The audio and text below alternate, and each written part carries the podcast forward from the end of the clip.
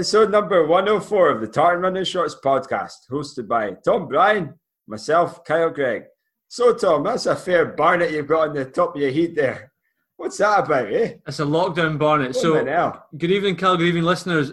I, we, well, we should lead off with that is thank you to Michael Cross and Pop Up who have provided us with our fantastic new intro you've just heard.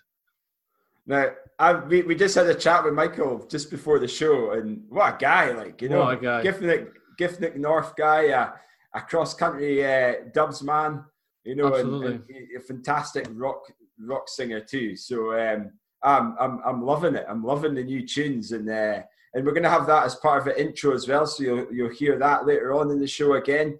Um, so so if you you know, when we we'll put the we'll put the interview in, and you can hear all about um, pop up the band. So, um, so yeah, exciting times, eh, Tom? Indeed, and th- you know, thanks to everyone who got in touch, what, offering up your um, your you know tunes and your services to record something. There's so many of you. It was it was really touching for us to to get all that. Um, but and yeah, we're we really really like that new intro.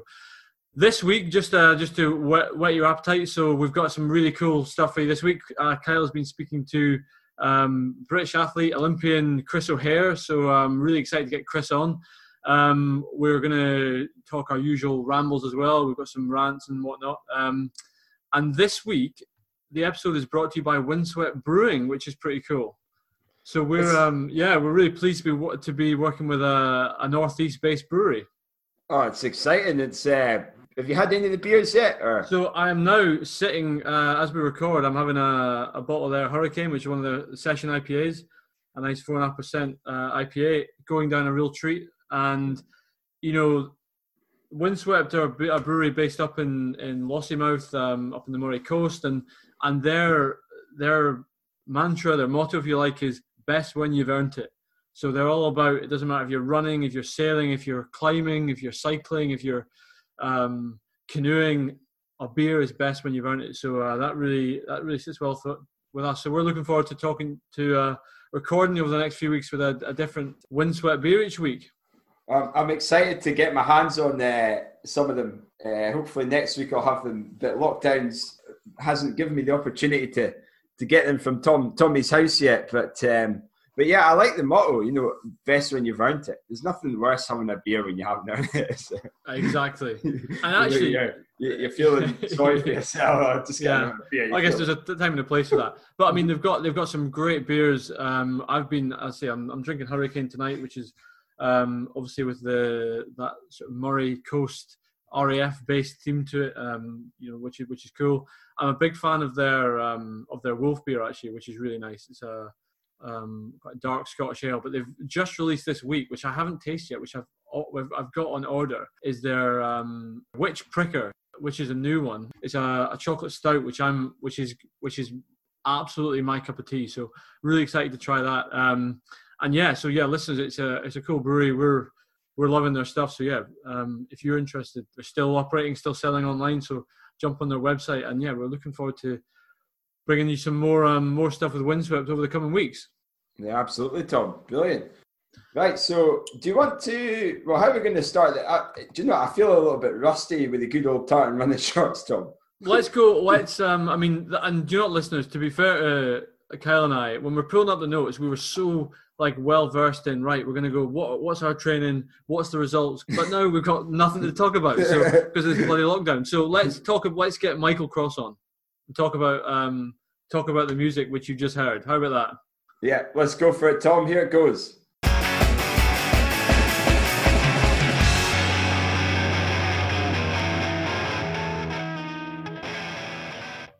Michael Cross, tell us about you and the band. Yes, uh, hello. My name's uh, Michael. I play in a band called Pop Up from Glasgow. Uh, we were formed about 15 years ago. Uh, looking after a cool lot of stuff, touring in America, um, released a record and a couple of singles, um, played a few festivals, small record deal or two, and then disappeared off the face of the earth for a number of years from about 2011 until now. and you're, you're back with uh, a fantastic looking lockdown beard. Aye, that's it. Um, the, that's that's what was missing. That was what was wrong ten years ago. Didn't have the beard, so we're bouncing back with the beard. Yeah, but we're, I mean, we're we're chuffed a bit to with this with this new intro. It really feels like it just it just exudes TRS and everything that we want to be about. Um, so Chinese Burn, when how old is the song? When was that written? So that was uh, released, I think, in about 2008 on an album, A Time and a Place. Um, so it was 12 years ago. Um, it is a, a, great kind of punky riff. Um, people do like it. We used to love playing it in the set live, going absolutely mad playing it. Um, but when I seen you guys post, because I'm a fan of the show, listen to the show, um, I just thought that it matched up. Uh, I'd, you know, the riff um, lends itself to the dynamic of running. Um, the I think the pitch used to had something about the burn of the road or something like that. So that was yeah. like a little serendipity kind of moment there. I thought Chinese burn, right? That's it. I've got to put a pitch in here. So oh, yeah, cool.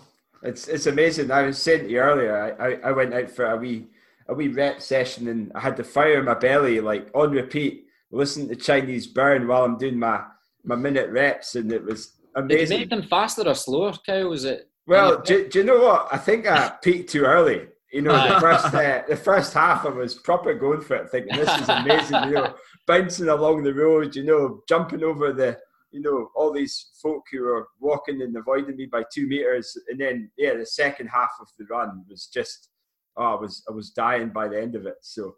Uh, I, I, yeah, so but I'm I'm I think it's an amazing track, and um, what what we will say is we'll probably put, try and play the whole the whole song in the first episode, but um, but have a have a listen yeah. to the band. It's Aye. amazing, you know. Like, Kyle, yeah, thank you. That's very kind of you. Just a, a word of warning if you are going to play it. Like, I know where he's going with this.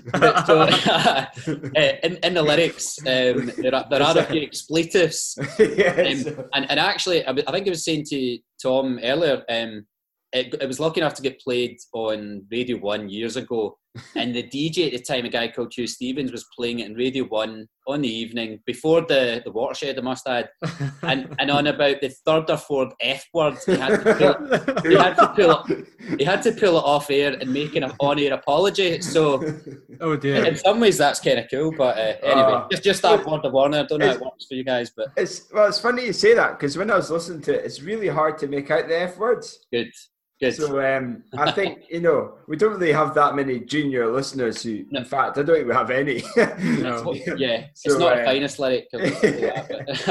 uh, but so so not only not only do you listen to the show, you're you're clearly a, a runner by the look yes. of that. You know, maybe an ultra runner with the look of that beard you've got. But uh, well, that's what I'm growing into. Eh? yeah. So, so, you're doing mar- you, have done mainly marathons. Is that is that right? Yeah. That your main? Yeah. So I, am at Giffnock North yeah. um, in Glasgow, great club, and I came back to the club after about eight or nine years away. Kind of like the band thing. Um, yeah. back two years ago.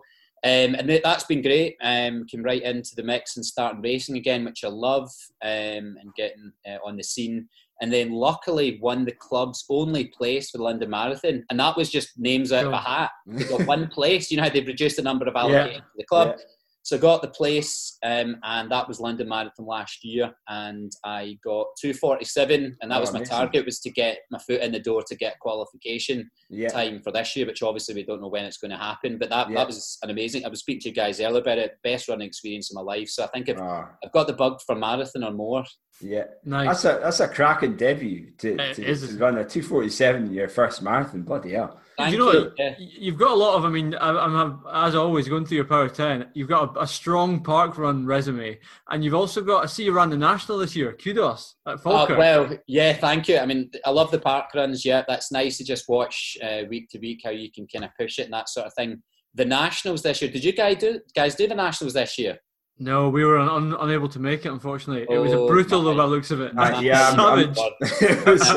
I the only good thing about doing the nationals this year was being able to tell the story about it afterwards. it was it was sideways. I've never experienced it. We got up to the top of the hill, the start of the nationals. I had to change the start. I don't know if you remember what it's like down at Falkirk Cow State. There's a big yeah. flood at the bottom, and it looked like a permanent lake or lock. Um, but we had to move it up the hill and you had yeah. 500 guys at the top of this hill, all kind of looking like me with beards and stuff like that. And there was sideways hail, snow, ice, and ah. everybody was huddled together. It was so blustery that no one heard the starting gun, and then people just started running off, and it was just mental. chasing up this hill, going, if we started, and then everyone's got exposed flesh and getting this sideways hail into them. Ah. For the first mile or two, I mean, my uh, hands went numb. Um, oh my god! So it's a really brutal experience. Total classic uh, cross country. Um, and yeah, you know, it's live to tell the tale kind of oh, and that that that's that's the bread and butter for your marathon as well. You know, you would aye, you, yeah. You come back so you know any races if you can do the cross country and can you know compete in those conditions.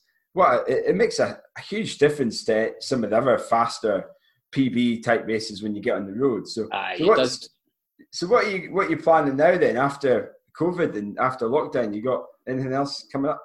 Running wise, um, yeah. yeah, yeah. So um, basically, I had a place for London, uh, which has been rescheduled to October, but don't yeah. expect that to happen. So probably be next year, I'd imagine. Who knows yeah. when?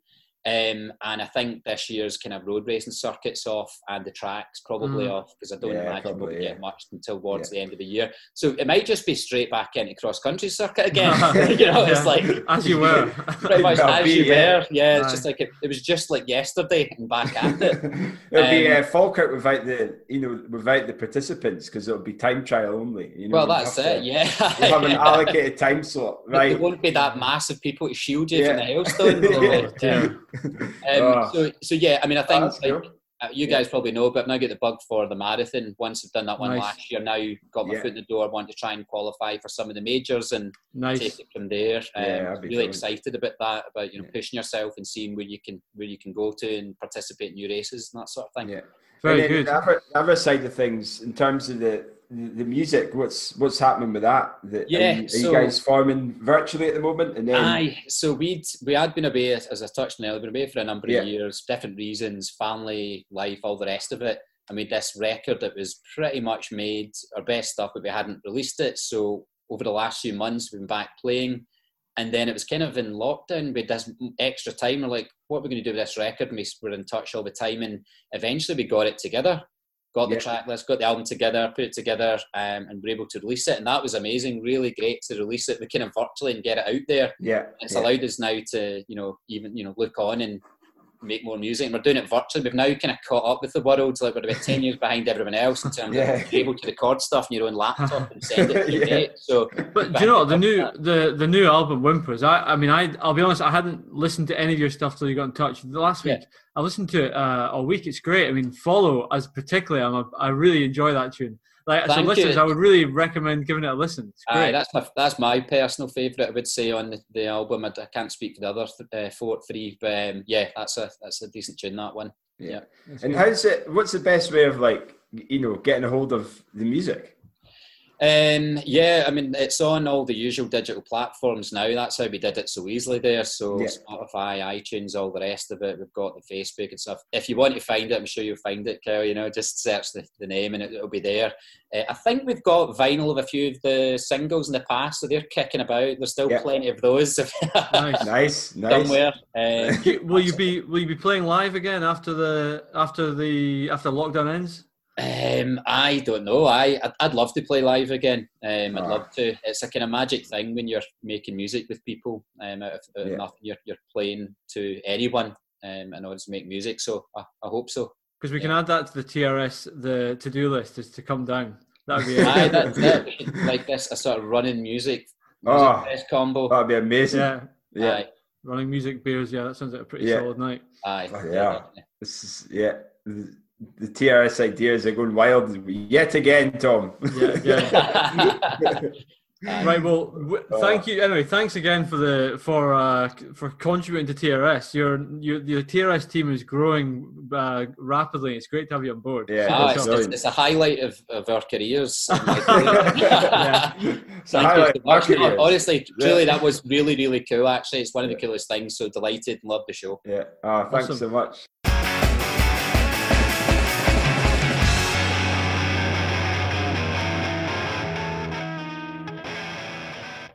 Right, so yeah, brilliant, excellent, great to hear from Michael, and uh, hopefully you guys enjoy the music. So now you've heard the you've heard the intro and you've heard the intro to the interviews as well. So it's uh, it's all hotting up. And finally, in terms of in terms of music, you know, we we had the end of the show with uh, Ali McIver, who who sang the the outro. So hopefully you enjoyed that too. So we're we're proper rebranding. TIS is we are completely rebranded, hasn't it? You know. Yeah, Ali. I mean, we didn't. We we gave. We kind of. We didn't actually give him the shout out. You're right. Last week, um, Ali. Thank you so much as well. That is. It was really cool, and uh, a lot of people got last week got in touch and they loved it. Um, I didn't realize that's the theme to Money Heist. I mean, it was it was actually a shout out to Morag Miller sent me a message saying she loved the outro and that it was it was like she's a big Money Heist fan. I didn't really get it. So apparently, it's it's uh, the theme of Money Heist. So yeah, thank you, Ali. But, thank you, Money Heist. No, no, hey, it wasn't. Uh, the, it was more the. It was so witty, you know, and oh. Ali is so witty, and you when when you chat him on on the socials, he's he's a switched on guy and a big fan of the show. So Indeed. yeah, thanks so much. I love, um, the, I love the bit where it's like running can be brutal but never savage. that was excellent. or savage but never brutal. Sorry. oh, yeah, brilliant. Um, so yeah, I suppose talking about uh, you know the non-brutal training that we've been doing, it's been fantastic weather last week, but this weekend it's it's happened to be a slightly brutal and uh, I tell you what, Tom, the, the best photo of the, the photo of the week goes to Tommy and uh, on Strava. That that face he pulled, jeez, oh, it was oh, brutal. That, was it right? It, it, was it was proper hot and sunny in Alfred, so I don't know where you get the brutal from. It was one. It was one degree, or I'm exaggerating here. One I think degree. it was like four. It was like four degrees, four and degrees? it was it was hailstones, and I ah. was I threw I put on the I put on my UTMB jacket, the that, yes. um, uh, Salomon yes. Bonatti that Cal got me, which is an excellent jacket. I have yeah. to I have to say, best jacket I've ever had. So I, I, wore that um, because it yeah. So some, so if I kind of I realized we haven't really talked about training, so I'm gonna I'll give you I'll give the listeners 60 seconds of my training. I'm back in full training if I'm honest. To be oh. honest, I'm I'm, I'm I've got a schedule. I'm sticking to it, and I've decided I want to get into A shape for for autumn, and I've got no reason not to train right now. Um, because I remember Fraser Clyne said a few years ago, you know, it's not, you know, talking about marathons, it doesn't matter what you did in the last 12 weeks. It matters what you did in the last five years. So, you know, just because we're not racing on doesn't mean we shouldn't be training. So I had a pretty solid week. I'm, I'm not, I say full training. I'm not absolute, I'm not flat out as such, but I did um, cheeky double on Monday, easy four and easy six mile runs. Uh, one on the treadmill. Double. One on, on the tread. One on the treadmill. Oh, there we go. You almost one on the treadmill. I was only out once. Don't you worry. Tuesday again, I doubled, but I did a session in the in the afternoon. I did. um so yeah, it was quite a good session actually. I did a five mile tempo at like half marathon, 10k pace, which was sort of like five twenty-five, five twenty, and then then went straight into four by four by a minute um, hills, which was which was pretty good. Just a bit of speed work there. Um, I felt, pretty, I'll be honest, I felt pretty tired after that. So it's easy 10 on Tuesday, oh, sorry, on Wednesday, and it was, I did keep that pretty easy, which is good. Double on Thursday on the treadmill, nice and easy. And then Friday, I did five by a K, right? But I've been very much, my K reps I've been doing through marathon training. It's all half marathon effort and doing like eight or 10 of them and feeling pretty controlled in them hard at the end. But I went five by K at 5K pace on Friday and hitting that first rep, trying to go 5K pace that is not my comfort zone. I'm, you know, and it was a good session. I was um, like, you know, 303 for the for the reps. It was, which is not 5k. It's faster than 5k. But um, yeah, really pleased to do a bit of hard running. But the thing is, because I'm not used to doing such fast, like really going to the well on a rep. Yeah. Saturday, my legs were in bits. Honestly, absolute bits. so yeah, Saturday was not so cool. And then Sunday, by the time I get around to a long run, as we say, it was bloody hailing. And I'm, I was like, first time in lockdown, I thought, I can't be asked going out. Really can't be asked going out in that hail. And I started thinking, do you know what? I've got no races coming up. Why am I bothering? But then, but yeah, then the, the wise Fraser what, Clyne's that, uh, words echoed in my ears. That barnet on the top of your head, that'll protect you from the hills. Yeah, yeah. I mean, I, I've actually, I, put, I think it was something else on my Instagram as well last week or Strava. I'm trying to, uh, I've started wearing hats on my runs because my hair is now getting so wild that the sweat just, it just, the, the, the fringe is almost at my eyes. so it's like, I can't see where I'm going. So I've started wearing hats on runs. Like, ah. I'm, I'm becoming you, mate. I'm becoming an ultra runner. Oh, you know, you get that beard, grow your beard again if you can. And uh, get, you need, we need to get ourselves a buff, man. I've got a buff, but I you don't yeah, wear a buff on your head. You, you hats are you don't. I mean, like I say, that barnet in the top of your. You don't you don't need a hat. You just need a buff around I like it. I, am not a big fan of a buff. I like a hat. I like a baseball cap back to front. That's uh, you know that's the good old white cap in the sun. Exactly. Yeah. So, um, so what's, anyway, uh, I'm just looking at your, your your sessions. So you did your coffin K's as you called them on, on Strava. Yeah, the coffin. Bloody hell, man! You get like your last session you did. Did 20 mile, 157 Q likes. Bloody hell! do, you, do you pay for these likes? Yeah, these. I'm I'm farming. There's like a farm in India. People just know I'm passing my runs. You don't know 157 people. Wow, I don't know. Maybe uh, anyway, it's uh, and, and uh, you you you're running with your your wife as well, Fiona. She's well, she's not she's running with you. Uh, I don't know which way around. So so what was that? Are you guys doing some sessions together and taking that, um, or do you, do you usually? So we did we did a session together. I mean, it, it depends on work schedule and stuff, but we tend to be if we do a session together, even if we're not doing the same session, because we do it. I mean, the coffin I should say for people who follow my Strava, the shape of like the block around where we live, it's a kilometer round, but the shape of it, Fiona thinks it looks like a coffin. So ah, now called the coffin. Right. Okay. So that's why a few times I've said like reps in the coffin, coffin K's. Ah. Um, so yeah, it looks like it looks like a coffin. Well, she refers to the coffin, so I've sort of adopted that uh, terminology. I, like yeah. I used to call it the Countess Well K, but um, that's anyway. I've, I've, I've moved on to her terminology. Yeah, uh, yeah, did so, a few runs together. Yeah. So do you like? Um, so how does it work then? Do, do, do you do you chase her? Does she t- chase you, or do you, um, do you go off um, together? We like, did actually did different sessions that night. So I think I oh, was. It was one of those things where I went past her on one rep when I was doing my tempo, and then we never I never saw her again because I wasn't. Yeah. When you go past her, do you like do you say anything? Do you give her like a salute or a high five, or do you I, just like eyes on the prize? Uh, no, I, I, I, give it a wee, I give some words of encouragement. so when when me and Debbie we do sessions like I don't know, I'm, I'm like I eyes eyes to the prize, you know, oh, really? ahead. But although that's that's maybe a lie because at the start it's like yeah yeah you go you go for it you go girl or you go Kyle or whatever.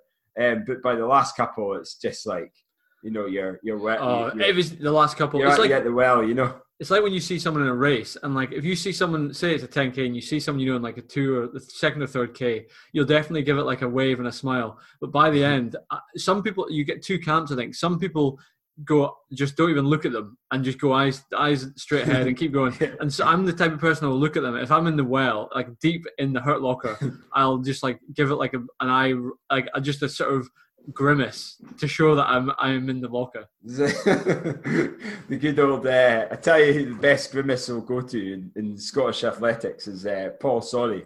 Oh, Paul know, Sorry. his grimace. grimace. when he runs, bloody hell, man.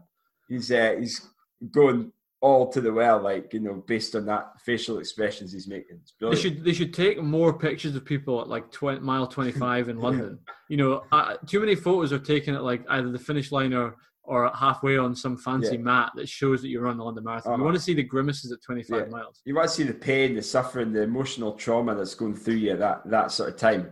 And and uh, it's interesting you say that for like the British 100k champs when it was like laps around, uh, you know, around Perth. Mm-hmm. Like the first 50k, it was like, yeah, you know, you're you're, you're giving it claps, they're giving it claps. So like, go for it. You're looking good. You're looking fresh. You're looking relaxed.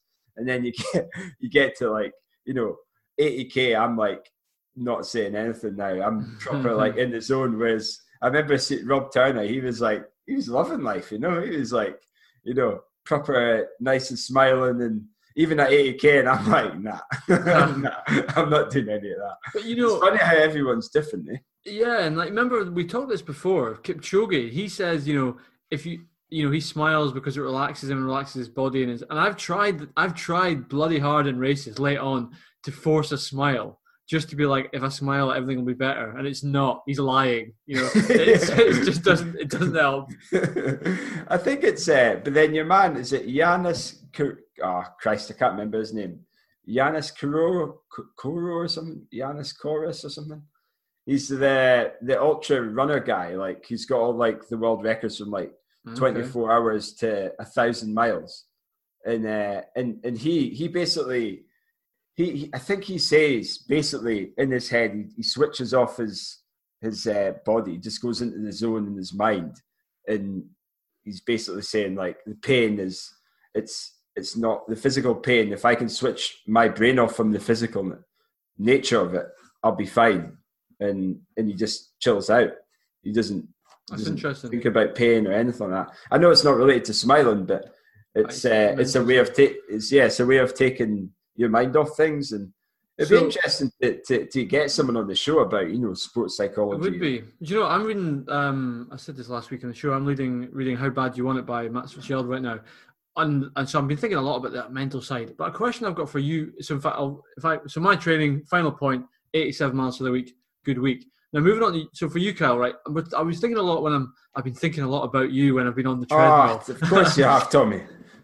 So you you you're obviously well versed in treadmill running. And I'm thinking like I'm doing you know 30 45 minutes on the treadmill.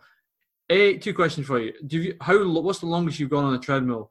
And what do you think about on the treadmill? Like how do you stay focused? That's a good point. Well i'm not actually a big treadmill fan. Uh, debbie's a bigger fan than i am in the treadmill but I, I really struggle to go on the treadmill. The only kind of running i'll do on the treadmill is, is if i've got something to watch i've got something to listen to um, okay. If I've got neither of them, I just I just really can't stand it. Or if I've got nothing else, no other options other than going on the treadmill, I'll go on it because I have to. But mm-hmm. I really can't do much longer than ten miles on the treadmill. Yeah, I really can't. Like so, yeah, I'll end up putting. I'll find some sort of running YouTube documentary. Uh, if I'm doing like an easy run on the treadmill. So I've, I've, you know, I've gone through all of them, all your Billy Yangs, all your uh, uh, what's the what's the guy um, the ultra ma- running yeah. marathon man? Who's he again? Um, pass. Oh Christ, whoever he is. I've, oh, I'm, i know the one you mean. Um, yeah, that's annoying. Yeah, uh, Dean, Carne- Dean Karnazes. Yeah. Okay, that's not who I was going to say. Anyway, okay. Yeah. So I'm listening to him. Uh, the, the the the other one, Western States, all those movies. Been watching those. There's so many. We made you know a list of of some some of the recommended ones. I've, I've, i think I've exhausted most of them now. Athlete Special's quite cool. If you want athlete some uh, mojo, yeah, yeah, yeah. Um, so yeah, just type in Athlete Special on YouTube, and there's just some guy in the US who's got all. He's like a sub four minute miler, and he's wow. got all these like fast. Um, he does all these sessions, all these intervals. He chats about his training. It's it's pretty cool. Debbie introduced me to him he's quite motivated. Oh, the athlete um, special, interesting. Yeah, yeah, get that on. Get Spencer, that on big Spencer Brown. Aye, big Spencer Brown. Like his dad was a good runner too. Eh? A sub, I think he was like a sub two twenty guy, uh, okay. uh, marathon. So yeah, he's pretty cool. Um, but yeah, like I yeah, I don't really like running on the treadmill that much, but I like to do like you know if I haven't got a way of doing a session outside or or if it's brutal conditions, I'll try and do something short. Like I like doing K reps on the treadmill now and again you know, uh, 0.5, 1% on the on the belt. So yeah, eh, other than that. Do you know who does a lot? So actually, someone who I think who I noticed on um, I follow uh, you know the Welsh runner Matt Rees. Oh yeah, yeah. So Matt yeah. Rees, for listeners who don't know Matt Rees, Matt. I got a fo- I got a follow from him. Uh, yeah, Java. I was uh, I felt like a right celebrity. So Matt is the Matt is the guy who helped uh, David. So Matt's the Swansea Harrier who helped David Wyeth over the finish line at London a couple of years ago, and that day when that famous um, there's a lot of coverage of it at the time, but when yeah. was really struggling on the final on the on the mile, and, and Matt helped him over. So Matt must have gotten a bit of coverage off that. Anyway, I've I don't know when I started following Instagram. He's got a really good Instagram, and he's got a really good vlog when he talks. It was called All In um, when he was working towards his last marathon. Then he was working towards London, didn't happen, and now he's got one for his next one. So he he's someone who uses the treadmill a lot, and I've been watching his vlogs um, and on YouTube and uh, yeah, someone who's he's a guy he was shooting for 225 before, um, so he's a bit quicker than me. But it was certainly interesting to see what he's doing, and he does a lot on the treadmill. Um, I think it's probably partly for uh, you know works well with family life and and but it's interesting watching and hearing someone who uses the treadmill a lot because I'm similar to you I'm not that enjoying it that much but it served a purpose during lockdown but now that we can train outside as much as we want again. Well, I hear I'm that. Won- I'm wondering how much we, how much I'm going to continue to use it. It will come into its own again in the winter for, for sure, and that's why we got it. But I'm, I might keep doing once or twice a week on it because I find my form's better. I find I'm, I'm focusing more on my form. I find, yeah, I find that uh, I, I, I do end up running better on the treadmill. Like, like I'll focus more on like uh, lifting my heels higher up and uh, trying to get my, my leg down, land in the midfoot directly underneath me. But it is a lot easier because you're not really utilizing your your posterior chain as much as you would if you were outside. You know, you're not mm, engaging your hamstrings as much because the um, belt's always rolling, so you've you've got a little bit of momentum. But that's interesting. But equally, you, you yeah, you, you, don't actually, you know, you, you don't have any wind resistance either. And what about inclination? That's something again. I'm, you know, I'm a, I'm an amateur here. What's the, is there? You hear some people say, oh, you should have it at one degree. You should have it, at, you know, you should whatever. Is there a, a kind of, is there a agreed um, physiological reasoning for you? You should have a certain inclination to better mimic running outside, or is it just because it's easier running on a treadmill? You should have an inclination to make it harder. I think uh, you know having that zero percent is less resistance as such. Um, and you know when you land as well, the, the belt will, will, will go down slightly, so you, you can almost in terms of the shot going through your legs, is probably a little bit more if it's on zero percent. Maybe something that like I've, I've usually sometimes have it even at 0.5 percent, um, just a little bit higher. But usually I would suggest like one percent. Um, okay. You could go for two percent, and you really you you probably feel it slightly, but it doesn't really matter too much. I don't think. I mean, I've never really thought about it too much, but I'll always put, you know, if I feel lazy, I'll just have it at no percent. Oh, my neck, my it's. Not, it's not done any. It's not harmed me in any yeah, way. It's still a little um, bit work, isn't it? Yeah, exactly. Yeah, it's better than doing nothing. You know. My next question then is on pace because I'm now. I said this on the show. I'm really struggling to understand what is you know what pace I'm running at. You know, I go on right, and my what my Garmin. I went first time I went on it. I went on and the Garmin saying because the Garmin knows your sort of movement of the watch and the cane. So yeah. the Garmin saying I'm running like six tens, and the treadmill is saying I'm running like seven forties. And I felt, but I felt aerobically like I was running about sevens, right in the middle. Anyway, so I've got a foot pod. I remember I got this years ago. So I dug out my foot pod, connect, ran outside. I did a t- easy ten miles with that, and it it gives you an auto calibration. So then I ran in on the treadmill with it, and it started. Actually, to be fair, ended up being kind of where I felt it was, like sitting at like seven minute miling for a kind of easy run. Yeah. So I'm kind of like, I do. How is there any any advice on that? Because I'm someone you know my stride, so you can imagine that is not that compatible to be realistic on a belt. No, it's not. I mean, if you look at, I mean, if you look at someone running outside their technique, and you look at someone running on the treadmill, it I think it, it, it looks slightly different it will look slightly different because you're not running anywhere. You're running uh, the belt's moving for you. Um, so I mean, I don't know all the technical differences, but uh, someone who's a little bit more qualified to give that advice is better than me. But yeah, it is a slight difference in running the technique running outside versus on the treadmill. Um, in terms of the effort that you, it's probably more about effort than pace when it comes to how you run on the treadmill. So if you that's where you should go for RPE, rate of perceived exertion. Um, so use something like the Borg scale, uh, like it's between what is it, six and twenty, um, or one to ten, depending on what rate of you know scale that you use, mm-hmm. and use that rather than use use pace because yeah, it's not that. Or, or even if you were to, you know, you you, you run at like five five thirty a mile outside and and the effort that you run inside is you, it might be only it might be 510 per mile on the treadmill but it feels the effort of 530 per mile mm. outside mm. or it might be six minute miles on the treadmill and it's actually 530 per mile pace that you would be running outside so you've got to go for effort rather than if you've yeah. got any doubts about the pace that you're running i would say that's interesting. I mean, to be honest, I'm I'm I don't really look at the pace. I just stick on the London Marathon from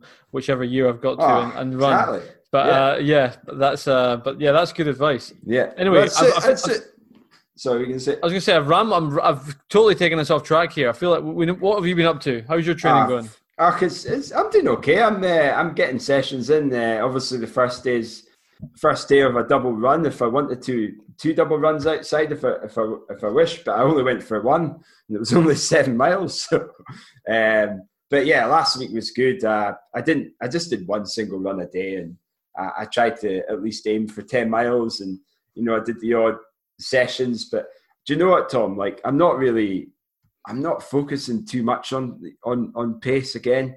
mm-hmm. I'm not like I'm, I'm I'm motivated to be training at the moment, but I'm really not that bothered of how fast I'm running because I just want to just get exactly like you said at the start, as Fraser Clyne said.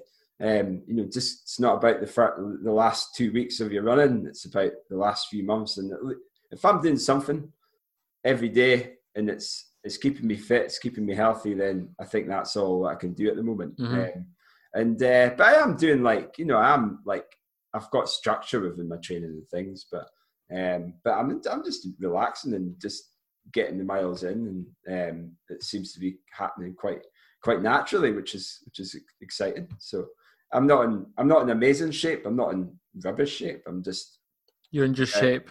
I'm just in shape. Maybe my waistline might not suggest that, but uh, you know, I'm feeling quite happy and content where I am in terms of my training. Doing some unlaced brace, started doing that. Uh, Did you? Good. Last week as well. So um, nice. I'll, I'll, continue with that, and hopefully we'll see some uh, massive improvements coming our way too. Good. Uh, so yeah, so that's that's about it for me, Tom. Yeah, do you know we on that point? Well, a lot of people got in touch saying they really enjoyed the the discussion with James last week, and it, it, was I mean it was really interesting to get him on.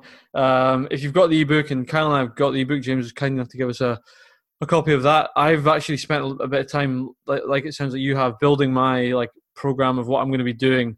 And uh, yeah, it's a great. If you haven't got it, it's a great resource. Uh, you know, to to uh, it's basically a great resource to have a sort of a catalog of exercises to do and to build them into your routine. So yeah, I'm uh, that's my new kind of. I'm similar to you, trying to get that into the schedule. Yeah. So so yeah, so it's been quite good, um, and uh, yeah, I'm looking forward to the whatever whatever's in, in front of us, Tom, and ready to pounce when the, the time the time arises for us to. When would you, if you were a betting man, when would be your when do you think you'll next to a start line? Oh. That, you know that's that's a combination of when you're allowed to, when you're when you will be when you want to. Anything in mind? End of um, September. Interesting, very interesting. Yeah, I'm hopeful that we might see something in August, but I think you're you're probably more likely to be right. I think um, they might start some races and events might start appearing in in August. Um, I mean, I've got the Space Speyside Ultra in August, end of, of August, course, yeah. And I, you know, I'm in the next couple of weeks. I'm going to make a decision on what what I do with that um, as a race director.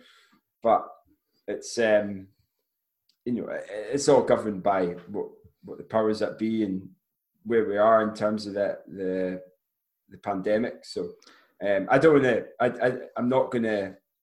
You know, I'm not going to be disrespectful either. You know, if it's it's got to it's got you know it's it's just a race at the end of the day. So and it's paramount in safety. So of course. Uh, so I mean, yeah. One, I, well, so I say one thing I, we've started working on as a committee last week, running club and Metro Committee. Um, pull together some plans on on what is a what does a return to training look like to us. So we're, yeah. we're starting to brainstorm and look at how do we what does club training look like? Can you know if if because I think we need to be we need to be ready. I think a lot of Scottish athletics, Scottish athletics themselves, and a lot of clubs across Scotland will be doing the same. If when lockdown does end and they say right, you can exercise with other people, I, I don't. I think it's. I think that there's a, a responsibility of, of clubs and groups yeah. to not just say right, everyone turn up and run together. So we, we're looking at a plan of how we do that. My question for you is, how do you think ra- do you think races are going to come back differently? So say say that gatherings. Imagine they say, and I'm pulling numbers at the area, but just to envisage a situation and speculate in the summer they say right you can have gatherings of i don't know less than 200 people. Does that how does that how and scottish athletics say right we will grant licenses for races less than 200 people. How do you think do you think it's simply a case of right they have less than 200 people or or we, you mentioned it briefly before potentially waves of runners or, or do you think there's do you think we're going to see a change in the way races are organized in the short term I think so. I mean, it would it'd probably be ignorant if we don't look at that um, as race directors, as uh, governing bodies and um, even the rules as well. Like, so, for example, like waves, we, we mentioned about waves, the number of participants, uh, even like even even when you're running, a bit like triathlon, uh, Ironmans and things like that. You know, you can't be less than X meters away f- or behind someone else. So they might even introduce that in races. but I, so if you are uh, if you're in a, a road race, you can't be go past somebody within two meters. But that's so unenforceable, though. It's not enforceable, but it's it's almost um, it's uh, sportsmanship, though, isn't it? Like rather than. But then surely, then we're talking about racing. Then you know, and and again, okay, triathlon is a very different sport, but that's where I kind of struggle. think for me, races are races. That's exactly what they are. They're not time trials. And if we move to something where you are set off, like imagine a tour, you know, think of a pro cycling time trial when you're yeah. they're set off every two minutes or thirty seconds, whatever the gap is, and and you you run a time, you run like that, and it's your time against the clock. It's a that's a very different way of of competing compared yeah. to a, a race to the line. I think it just depends on the type of race. So, like you know, if you've got less than two hundred people and you're you you've got this really narrow trail, like how's that going to work? Yeah, like you'd have to. It, you, you kind of almost have to make a, a risk a, a COVID nine whatever was it COVID nineteen or yeah COVID nineteen risk assessment for your yeah. course for your race and like Absolutely. the, the the registration will be different. The the post refreshments will be slightly different too. You might not even have a post refreshment series. You might not even get the higher of the hall because the I, you know they might not even they want they'll have to then clean it afterwards. I, th- I think it's I think you're right. I think it'll be turn up, run, yeah. bugger off. Yeah, it's interesting though. Like the before the lockdown happened, we did the Newborough you know the Newborough 10k. Oh yeah. So that was like probably one of the last races of the of not the year, but before lockdown. the Year, and, yeah. uh, and like it was literally you start, you, you get your number, and you're all queued up um, with distance, and then social distancing, and then at the end. you just picked up your goodie bag and you left. that was it. And they had a quick presentation, and but they, they were they had to hire the hall, but the hall was they just closed mm. the hmm. hall because they were going to cancel it, but they didn't. They, they kept it on. And, kept uh, as much social distancing measures as he could. So I mean, it's running is and I know hopefully it comes back before then, but really running needs to be. Running is a sport where you need to essentially be ideally having a test. You test yeah. people. You, there's a controlled. Imagine almost like London. And again, this is this is blue sky thinking, and even then, even this wouldn't work because you've got masses getting to the start. But imagine the London Marathon start, and you've got your blue start, big entry to get into that area. Yeah, that type of thing with a test on the gate. Yeah, and you come. Yeah. You know, you you know, and the thing, and I and I appreciate tests are not that quick. It's not just like breathing. It's not a breathalyzer yet, but that would be that's the type of thing that you want. Is, is some kind of super instant test that gives you a result and say, yeah, and you can come. And if you don't have it, you go and. So you have the blue, you know, the green, the green, uh, the not the, the, the folk who are fit and healthy and they haven't got COVID and then you've got the other group who haven't. What happens to them? Do they get their own pen? Or? Well, if you if you've got it, you've got it. I'm sorry, you are going home again. Oh, you're going home, you get, right? Yeah, you are not running. Little, you get a little pen. You know, they've all got it, but you, they, have got uh, they've got different measures.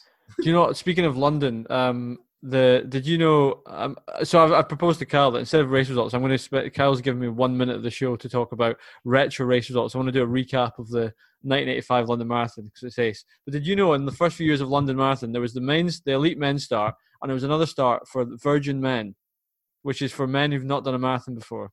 Virgin Men. It's called. It was called. And honestly, the BBC on their like on their infographics or whatever it's got on the screen, it had two screens, and it says in text "Elite Men," and the next one says "Virgin Men and Women."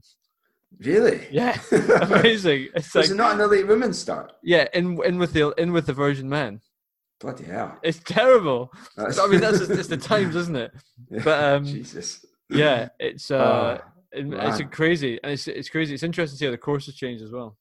Uh, were they fun runners then? It was about 1985. Uh, night by night by mate by 1983. There's loads of fun runners. I mean, it's like it's you know I, I, think I've said this in the on the podcast before that you think oh yeah nowadays they only cover the elites and the charity runners and they don't cover the club runners in between. Even in 1983, they were only covering the elite men and the charity runners. There's no coverage of that. Like if you're but not the, quicker than 220, you're not. They're not interested. But the charity runners back then were like sub three hour guys. No, no, not at all. They, honestly, I, I'm. This is I. I thought that too. But the sub, the charity runners, in even like 1983, 1984, 95, they're like four, five, six hour people, really? and they're all dressed up. And there's like the. It's interesting. Like the the mirror, the, the the paper, they've got a team. They're like people running for the mirror. I think it's obviously like it is now.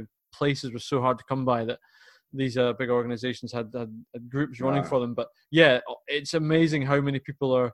It, it, seems that since inception they've had so many uh, charity runners. It's just been wow. a, it's just part of the London Marathon. Good. So Yeah. So yeah, is that your minute then? Is it? Oh, I've not even gotten to the result. Right. So 1985. Oh, yeah. here we go. Start your clock. 1985. seconds. Boom. So race results. So on the weekend, it was a 1985 London Marathon. Uh, you can see the highlights on. You can see the full race on YouTube actually. Um, the race unfold. If cut to the chase, it was a win for Wales's Steve Jones nice. in a British in a British record. Incredible yeah. race. A pack of five got got away after um, after an early start with quite a big pack and featuring the likes of Jim Dingwall and Fraser Clyne as well in that early pack. Eventually, the pack of five get away, which is Steve Jones, um, Charlie Spedding, TRS interviewee, um, yeah. Al Hutton, Scottish Al legend, Hutton, yeah, running yeah. for Edinburgh Southern, and uh, I think a Norwegian guy called Dahl and a West German, I can't remember his name. Anyway, eventually, about somewhere around Isle of Dogs, um, Steve Jones, the animal that is Steve Jones, goes to the front and starts pressing. So suddenly these the, what was about five minute miling through the first half suddenly becomes 440s, and Steve Jones is pressing like an absolute animal. Uh, the group dwindle, dwindles down, but Al Hutton goes to the front for a bit. I, am great to see a Scottish guy who, yeah, yes. who, who would who before that had had some couple of good runs in. I think the there's a great not the Great North Run, but a, a run in the north northeast of England. Anyway, Al goes to the front. Um, eventually fades back and it goes it suddenly becomes a two-man race for the last 10 the last well last 10k 6 miles.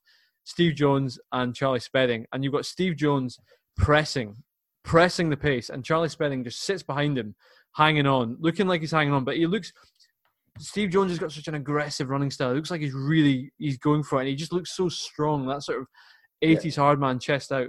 Charlie spedding looks really smooth but and really much more smooth means of running, but it looks like he is. He's really hanging on.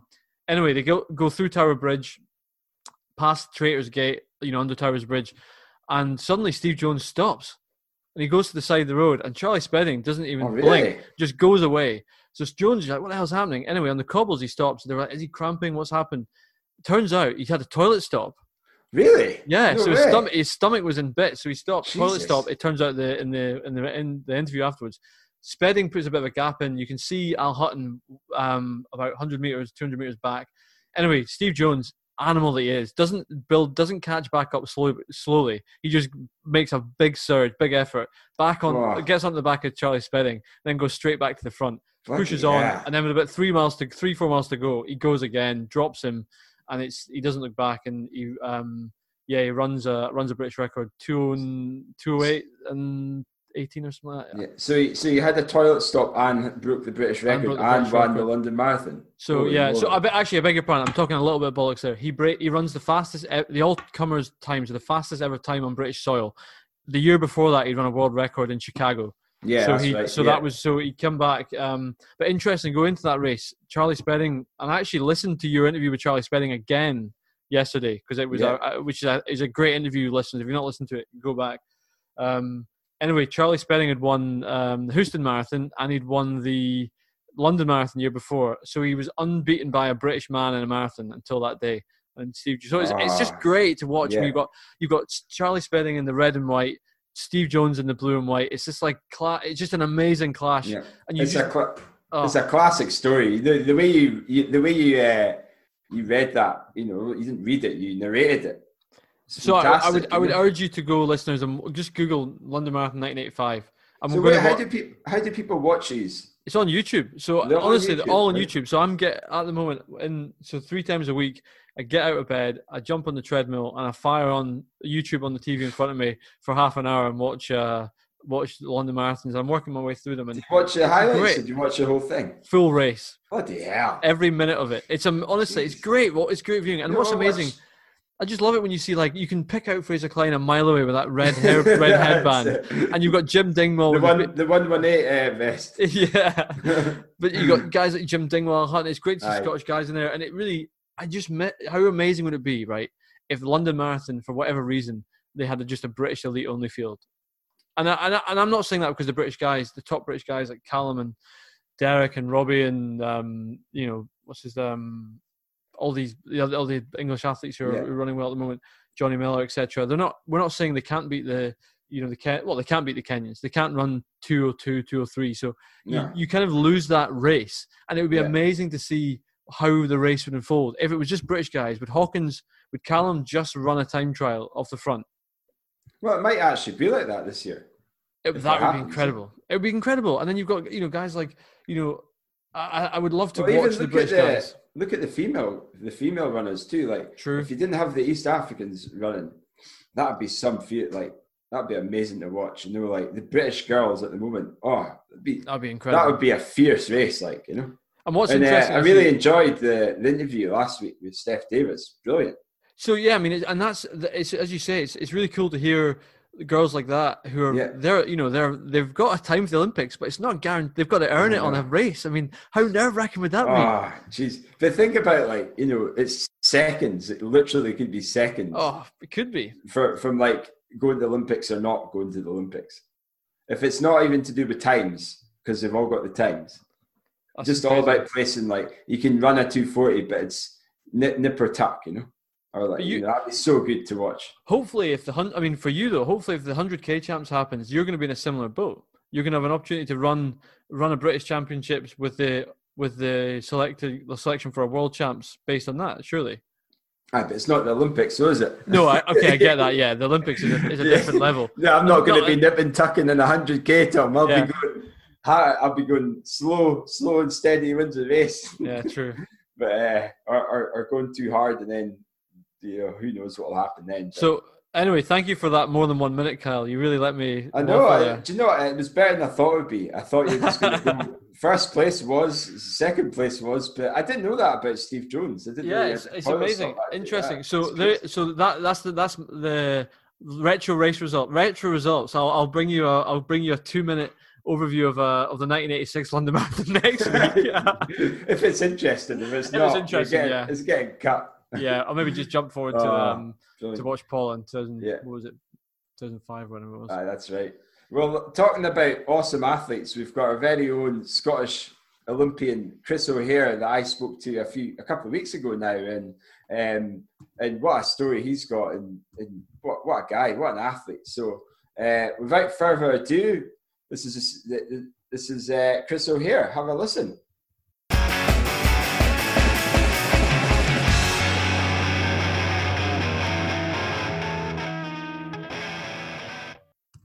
Okay, so thanks very much for coming on the show, Chris O'Hare. How you doing?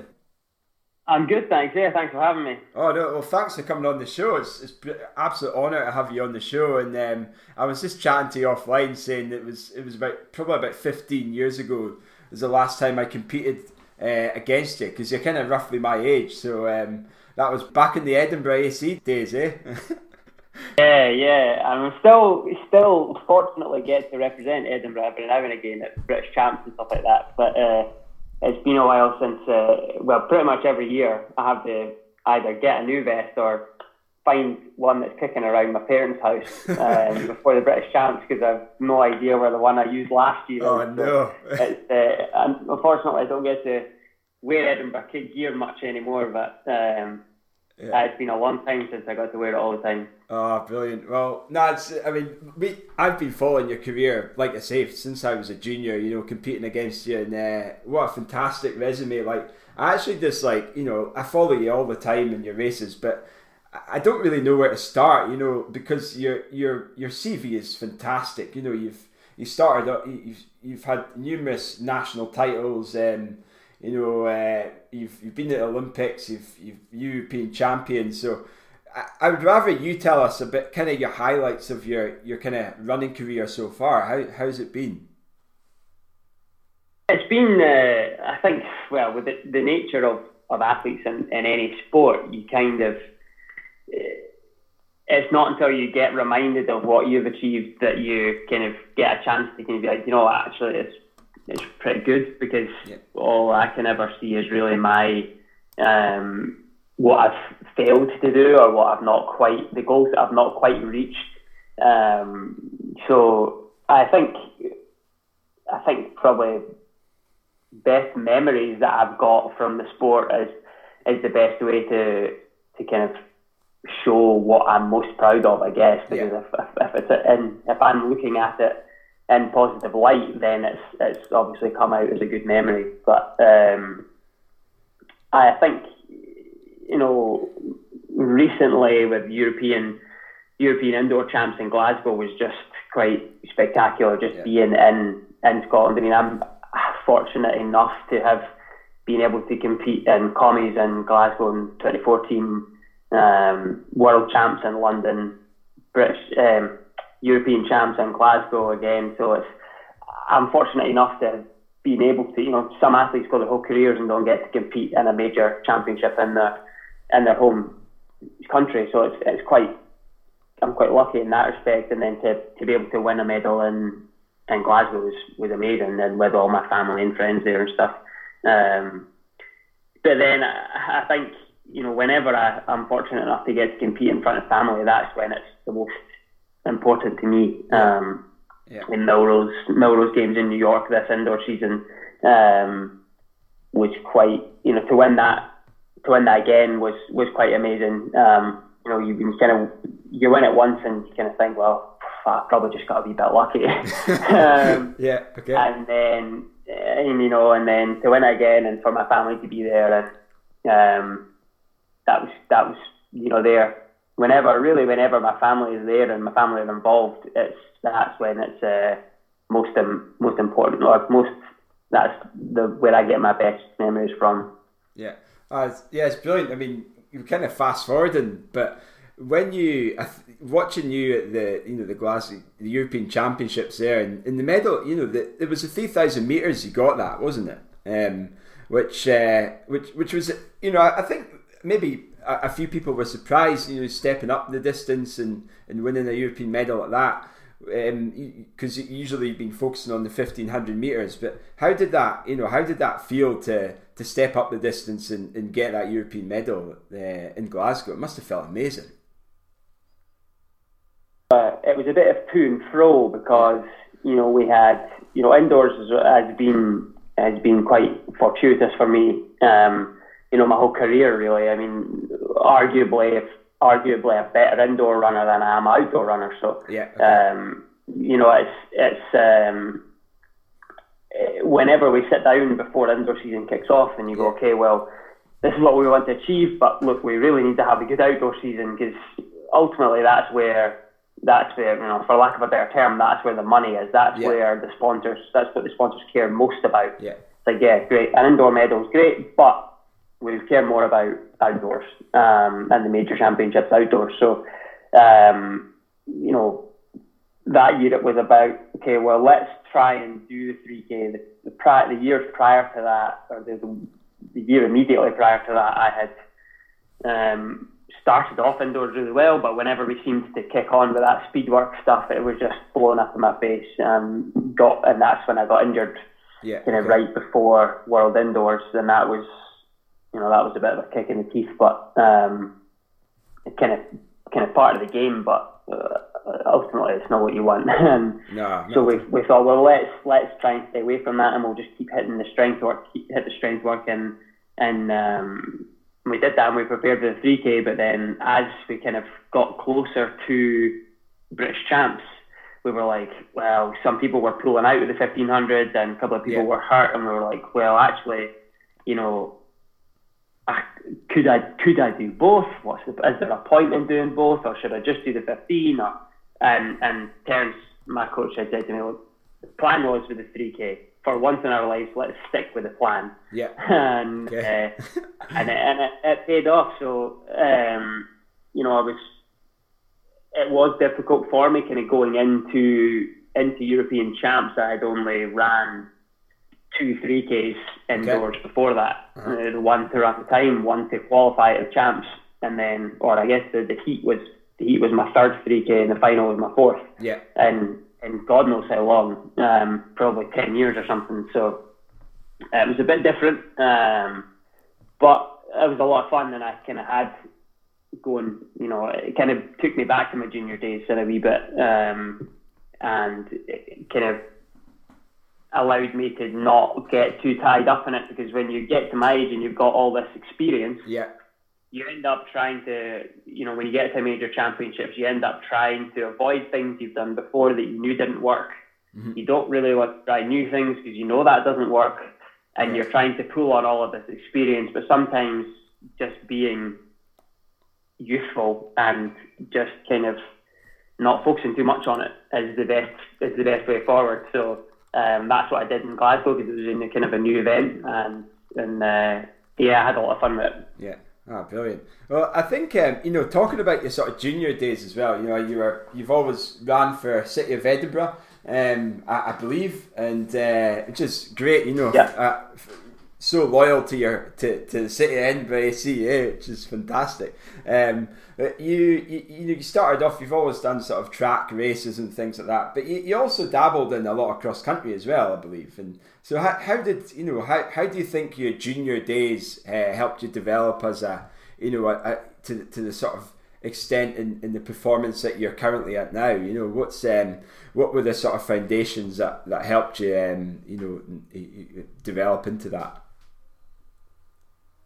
So so Dave Campbell was was my coach, and yeah. and I've got you know I, the amount of runners that Dave has coached to, to a high level is quite it's quite crazy, really. Yeah. Um, you know, when I was young and training, and this was this was this was when Josh Kerr was still running around in nappies, but when it was the training yeah. group was um, now, I really hope I don't forget anybody because there was an it was a training group that was instrumental to me getting to this level. But yeah. um, you know, Darren Gosson was the oh, yeah, yeah. Yeah. the kind of father figure of the group, and then it was then there, a couple of years younger than him was Chris Gosson and yeah, um, Dougie Selman and Mark Mitchell had come down for for uni at Edinburgh, and my older brother was the same age as them, so they were all the same age, and there was two or three other guys that were were that were that age and then me and and a couple other guys who were kind of my age, and they've worked on this handicap system to where, you know, Darren Gosson would be running whatever it was, let's say it was eight by a K or something like that, or six by a K. I would probably only actually be running 600 meters. yeah, But the goal would be for me to, you know, the goal was, and, and it when it, it worked that I eventually ran further and further and further, and as the older guys guys kind of phased out and or left to go to university in America like the Bosons did, and and uh, then I became the back marker, and, and I was chasing down people like like Josh and Yeah, trained yeah. with Josh for, for years, and so it's it's crazy now to to, to kind of see the full flow of it. Um, but uh, Dave's program was was really well thought out and really carefully thought out for a for effectively what is a volunteer coach. yeah, Um, like like all coaches really in the UK. Um, yeah, you know, so much time and so much effort was put into it, and we, you know, we did two track sessions on and a two a track session Tuesday, Thursday, and then we did a hill session on Saturday, and then Yeah. like a fartlek session on a Sunday. okay, And so it was quite, you know, quite high intensity for for a youth program, but really that was only running I did. yeah, It okay. wasn't until I was probably oh, 16 or something, 15 or 16, that I would then that he then wanted me to do easy runs, Mhm. and which I just thought were incredibly boring. I'm like, right, so you just want me to go and run for half an hour, and Yeah. I'm like, right, whatever. Like that sounds terrible. Yeah, yeah. but whatever, I'll go and do it, I guess. But Yeah. um, and That's then so it was very well structured, um, but at the same time had a lot of room for me to grow, and so I knew how to do the high intensity stuff. Like I didn't know any other way than showing up to the track and taking taking half an hour to like compose yourself before you could even put your shoes on and cool down because that's just what I had grown up. You know, from when I was 13, I saw Darren and Chris and Dougie and Mark Yeah. uh, just going to the well like every Right. Tuesday, Thursday, Saturday, and then Sunday was supposed to be a bit easier, but they would still just knock chunks out of each other. And so that's how I grew up in it, and so that's how I and that's what I carried on and had and still do. Um, and then so when I got to Tulsa, it was a bit, you know, it's Tulsa's a fairly high mileage program, yeah, okay, And kind of long tempos and long stuff. Effectively, so it's, it's mostly the same as, as most college and um, and most NCAA programs because it's getting you ready for these cross these 10k cross country races in November Yeah. that are like as fast as 10k track races. So Either you see some of the times and you're like, bloody hell, is that on cross country? You know, there's 10k. Right. And, and, so. and, when the times are fast, yeah. more often than not, it's on a manicured golf course. Ah, okay, yeah, yeah, yeah. But uh, regardless, it's not on a track and it's not um, it's not easy. But then, yeah. you know, last I've taken on somewhat of a volunteer assistant coaching role at Tulsa. And so okay. I was there to, to help coach with them at uh, nationals this year. And they got they had their highest ever finish with at fifth, um, which you know for people who don't know the NCAA, they're like, well, great, they were fifth. But I think you know to put that into perspective, they beat teams. They beat teams like Oregon and Stanford. Wow, uh, you know, incredible. These, these massive yeah. programs with massive heritage, and, and the course yeah. was an absolute mess. I mean, some of the worst cross country conditions I've ever seen. Even worse in Scotland. In, in, Scotland, so um, it was absolutely miserable. Oh, you know, and God. so yeah. Um, Jesus. And That's... so it's uh, more more often than not, it's uh, nice flat fast courses, but, uh-huh. but when it comes to championship race season for regionals and nationals, it, it does get a bit more intense yeah. in terms of conditions and course layout and stuff like that. Um, but I'm getting welcome to Chris O'Hare's brain. I often get off track here. oh no, that's uh, that's what it's all about. yeah, growing up with with Dave's training, definitely, you know. Even now, I mean, I've not done Dave's training since I was 17 years old. Yeah. Okay. I'm almost 30. so, you know, it's almost half my life again that I've not been doing Dave's training. But every now every now and again, um, I run into stuff and I'm like, yeah, we do this session all the time. Yeah. Okay. it's like so um, much. I've got everything that I've achieved is is much of it is owed to, to Dave and that group of guys that um, I grew up yeah. learning learning the sport from. Yeah. That's really interesting you say that. I, I know um, I know Dougie Selman, uh, but I know Mark Mitchell really well. I grew up with him. He's, he's a Forres Harrier, and that's what I initially yeah. was. And um, you know, I grew up as a junior training with him, and then he moved to Edinburgh and trained with you guys, and you know, got really really quick. And and that, that group was a phenomenal group that you're training with in Edinburgh. And I, I always uh, you know look back. You know, you've got Jake Wightman, you've got Josh Kerr, and you've got yourself. That's the strongest middle distance club ever. you know, it's incredibly uh, amazing. But kind of what I want to go transition into is, uh, you know, you started chatting about your, sort of life in the in the states now when you moved over, and um, so you, are coached by is it is it Terry Terence Mahon? Is it Terence Mahon? And yeah, yeah, okay. And um, how how what's that? You know, you kind of mentioned a little bit about it, but how does it? What sort of training are you doing? You know, what's the main sort of difference between training in, in, in the UK and, and racing versus like the training and the racing in, in the US. Just I'm, I'm sure some of the listeners will understand, but um, you know some listeners have probably have no idea. So it'd be quite interesting just to hear a kind of roundup of, of what, what life's like there. Yeah. I think I think once you get to well, if you're if you're you know one of the few that manages to get to what I call what I would say our level, you yeah, know, myself yeah. and Josh and whatnot. Um, uh, it's all much of a muchness. It's uh, you know we've all got our specific coaches that know us inside out, and and it's tweaked here and there. You know, I'm higher mileage than Jake and Josh. Yeah. But um, but they've got more raw speed. Um, so you know, and, and we kind of work so that, you know Jake does more, more technical stuff in the gym to boost that, you know, to help him with that raw speed. And, yeah. and Josh is just, you know, a monster. so he's just got it.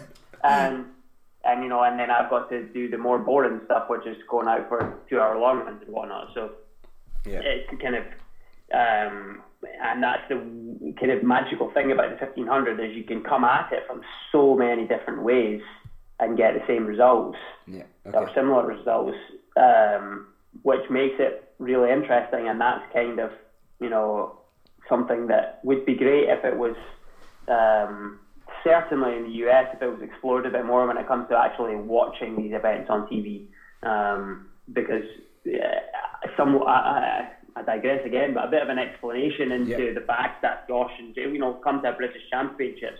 Most people watching the British Championships don't know it inside out. So you know, if they were, if they're to say, well, you know, Chris better get, they better get moving because he's not got that yeah. raw speed that, that the other guys have got. So maybe he needs to, you know, get to the front and start doing something, um, create a bit more of a storyline. But uh, yeah. anyway, I, I, will get back to the question. No, that's it. No, um, yeah. I think um, you know it's pretty much the same.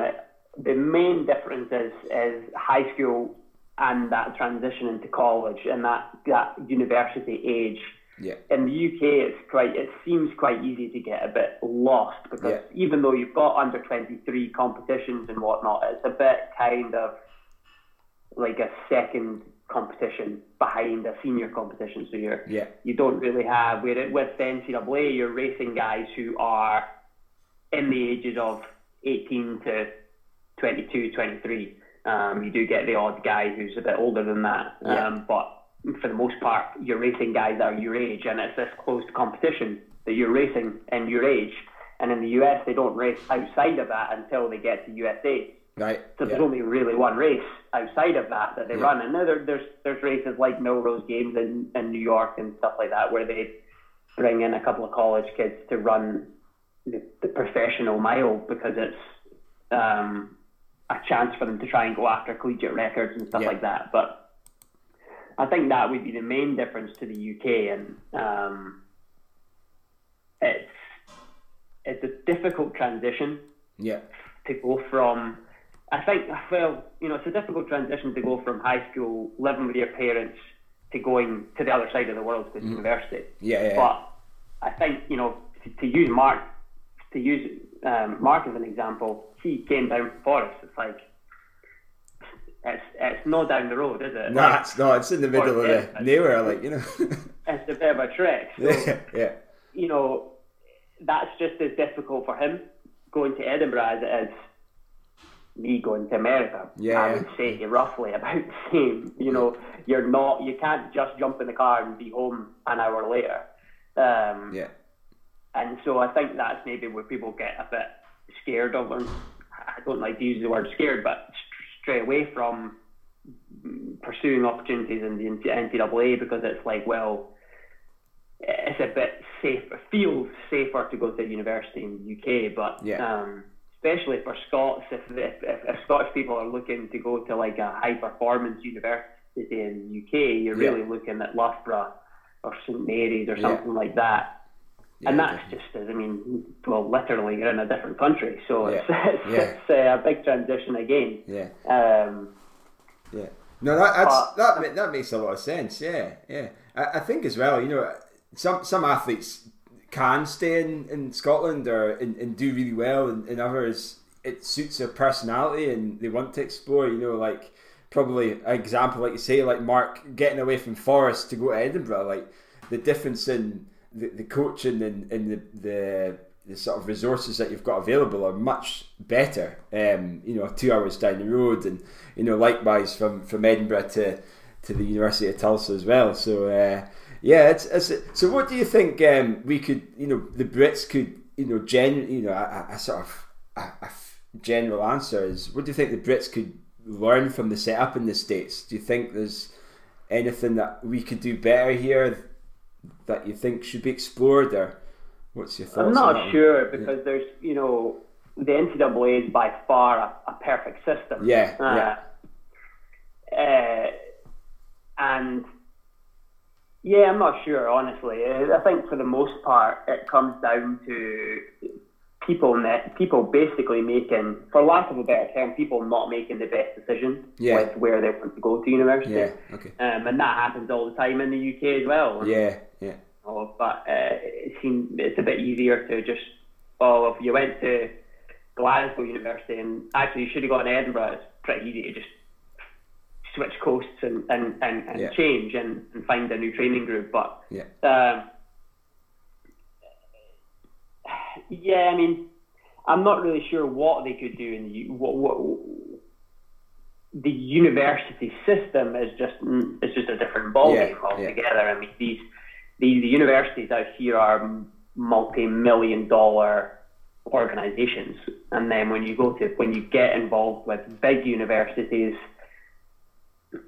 that have big football programs, big American football programs yeah. and, and such like that, I mean, you literally are talking multi-million dollar sports teams, yeah. these teams. So uh, it's, it's a bit mental. Yeah. Um, and I don't think the money, that allocation of money will ever be like that in the UK, and I don't necessarily think it should be. But no, yeah. um, you know, there there are certainly it seems now there's there's certainly more opportunities I would say now in the UK um, than there was when I was coming out of, of, of high school. It seemed like really it was Loughborough or St Mary's, and nobody at Loughborough even sent me an email or anything like that. So yeah, it wasn't even like an option. So yeah, um, which is wild to think about now, but that, uh, that's what it is. Yeah. That's what it was at the time. Um, yeah. And but now, I mean, in, in Scotland, we've got groups like Andy Young and, and stuff like that that are at the top of the game. I yeah. mean, there he is a an 100% an elite athlete coach. Yeah. But you know that those those in, those situations are pretty far few few and far between. So um, maybe we could do with a couple more setups like that. Yeah. yeah. Okay. It's difficult difficult to get those setups. Yeah. Without a proven coach, and, yeah. and Andy had to prove himself for, for years with, with Laura and and um, and now Gemma and some of the other the other athletes are proven that that is absolutely an elite group. Um, yeah. But it's hard to throw money at people to set up a group like that in, in other cities without without them proving that they can do it. Yeah, yeah, definitely. Yeah. No, that sounds really good. So, sort of now you're you've you've made it to what everyone's dream is is you know as a as an Adidas sponsored athlete. What's that like? You know, is it? You know, to to kind of rewind a little bit when I came out of university, nobody had from the university of Hull had gone pro before, right, so okay. didn't know. The coach didn't really know what we were doing. Obviously, my parents have never known anybody yeah. that had gone pro before, so we didn't really we didn't really know what we were doing, and so you're relying hundred percent on on your agent. Yeah. Um, and I picked my agent Ray Flynn 100% on how I felt about this guy yeah. as like somebody that I would, you know, I was effectively trying to find somebody that was as close to my family ethos as possible. Yeah. Um, and and Ray fit that mold, and then so I left that up to him to, to to kind of come back to me with options. And um, long, very very long story short, um, signed with Adidas and yep. moved up to Boston to to um, somewhat be part of this Boston Athletic Association high performance team. Right. Okay. Um, yeah. But not being American, I was half in. You know, they were supporting me, but they actually didn't really. This is like an American track program, so okay. they didn't yeah. really want me in to to be as like you know to be like the guy that was the forefront of the group. So it was a bit of a strange situation. But did you not wear your uh, Did you not wear your kilt? You know, like get your kilt on and uh, right, get the Scottish twang out. You know? they, they, do love it. They yeah. do love it. But they were, uh, you know, the the the, the Boston Boston Athletic Association has a rich history of team send uh, this this team having athletes qualify for Olympics. Yeah. Okay. And that's what they were trying to do. But it's obviously it's a difficult ball game that so um, yeah. they were that they were trying to do but with Americans and it wasn't quite wasn't quite working out but um, got a lot to a lot to give thanks to them as an organisation um, because they helped me a lot and then obviously Adidas was always my primary sponsor and they were kind of funding me through that and, yeah. and that was was huge and and then I signed another um, four-year contract with them. So um, at the end of next year, I will have been with Adidas for eight years. Oh wow, that's amazing! Yeah. So um, I'm very, very fortunate in that in that regard. But yeah. you, you know, like you said, it is it is difficult to be like any job. There yeah. are performance goals, um, yeah.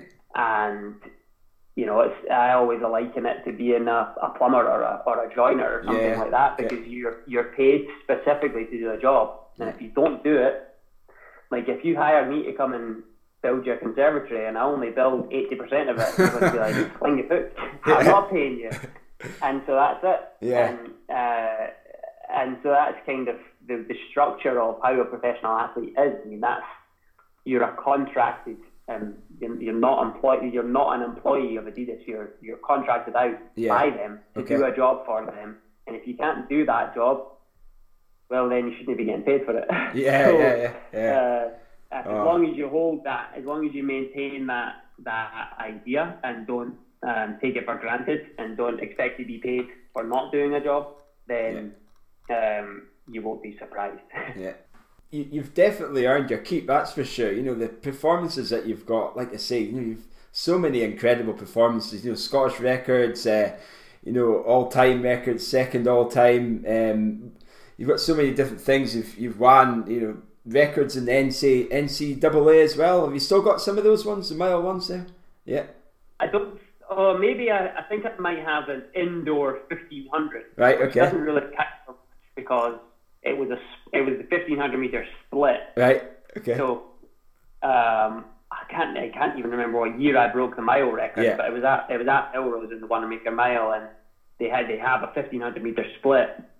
And the next year, Lawi Lalang, uh, who ran for uh, Arizona at the time, uh-huh. now runs for uh, Nike.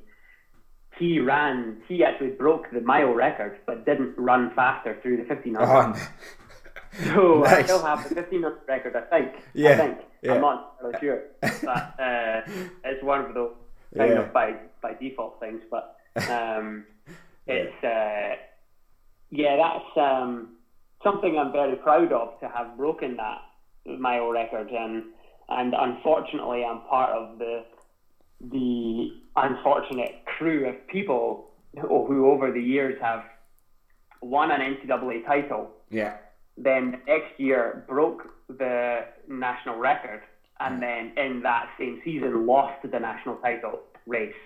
Um, and it's happened five or six times yeah. to where the person has broken the record doesn't win the national title. So it's a bit of a they, they call it the, the NCAA mile record curse or something like that.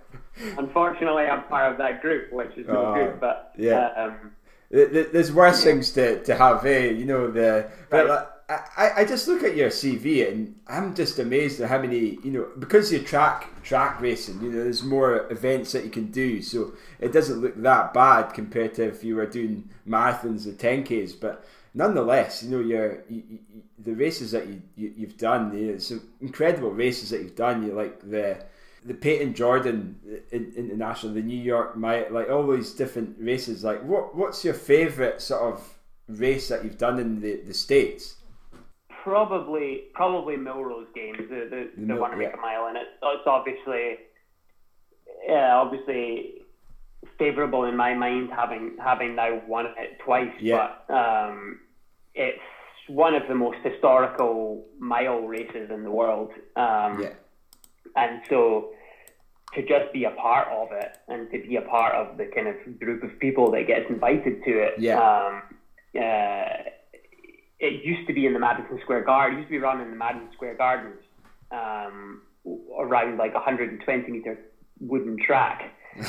and yeah, people like Eamonn, Cog- Eamonn, Eamonn Coghlan have won it seven or eight times, and they used to run like 350 if not quicker. I think somebody may well have broken 350, may well have been Eamonn Coghlan. They broke 350 on this 120 metre four lane wooden track. Wow, that's incredible. And, and you're just, if you, the, the videos are on YouTube, and if you go back to watch them, you're like, it just looks like they're turning all the time. Yeah. like, like uh, a 12 lap race or something like that around this 120 metre track. And, and you go, and and the first year that it wasn't at the Madison Square Gardens was the first year that I was invited to it in college, and I, and I hadn't yet received news that it wasn't going to be at Madison Square Gardens. Right. Okay. Uh-huh. So I got the invite, and I was like, "This is amazing!" Like, yeah, yeah. You get you get to go and compete at this amazing venue on this wacky track, um, and and then they're like, "No, no, it's at the Armory. It's like one of the best tracks in the nation. I'm like, oh well, that's good in a way, but also a bit a bit gutting that he did. I didn't get to be in Madison Square Garden and this historical setup. But um, uh, yeah, that's probably probably the most probably my favourite venue and my favourite meet as a whole to, to compete at. Yeah. I think that was the one that you, you took, like you say, you took you took your family there as well, and you, you could see the joy in your face when you won the event. It was just incredible to watch. Um, you know, I, I, know Tom's a, a big fan of yours, and he was, uh, you know, we were, we were chatting about your results in Tartan running shorts uh, a few months ago. So it's uh, it's incredible. What's in terms of the sort of times, you know, what your mile times are just absolutely phenomenal. And um, you know, you've you've ran a, a three fifty one. It was the Avenue Mile. What was that? The new. What was that like? Um, that's uh, yeah. That's a bit of a crazy one. That's just a, a road mile. That yeah, yeah. runs straight down Fifth Avenue. You're gonna start at uh, just past the Met Museum and then finish right by the Plaza Hotel almost. So um, yeah, I think oh, I can't remember what year that was. I ran 351, but um, that was uh, last year, I think. Yeah, I believe. Yeah. Oh, was it? Yeah. Yeah, you don't. You kind of don't really think about the how fast you're going, yeah. um, and because the splits don't really mean much because the first half is kind of uphill, right, and then downhill. So okay, you know, there's there's not it's not a whole lot of elevation gain or, or loss, but yeah. it's um, you, feel it. It is. It, um, you splits don't really mean anything, so it's not until you finish and well, you can't see the clock anyway because your eyes are just lactic out. But uh, um, yeah, that's that is a good that's a great event. Um, the New York Roadrunners uh, who do who do Fifth Avenue is um, they do some pretty crazy, pretty pretty astonishing events. Yeah, there isn't really anything like that really in the UK, which I think maybe would would add some some taste to some of these events, uh, bringing these sort of things. You don't get that buzz really compared to in the states anyway. It's uh, but uh, it's, it's fun to do a road mile down the Royal Mile in Edinburgh. Oh, brilliant! Um, you, I tell you, that would be an absolute.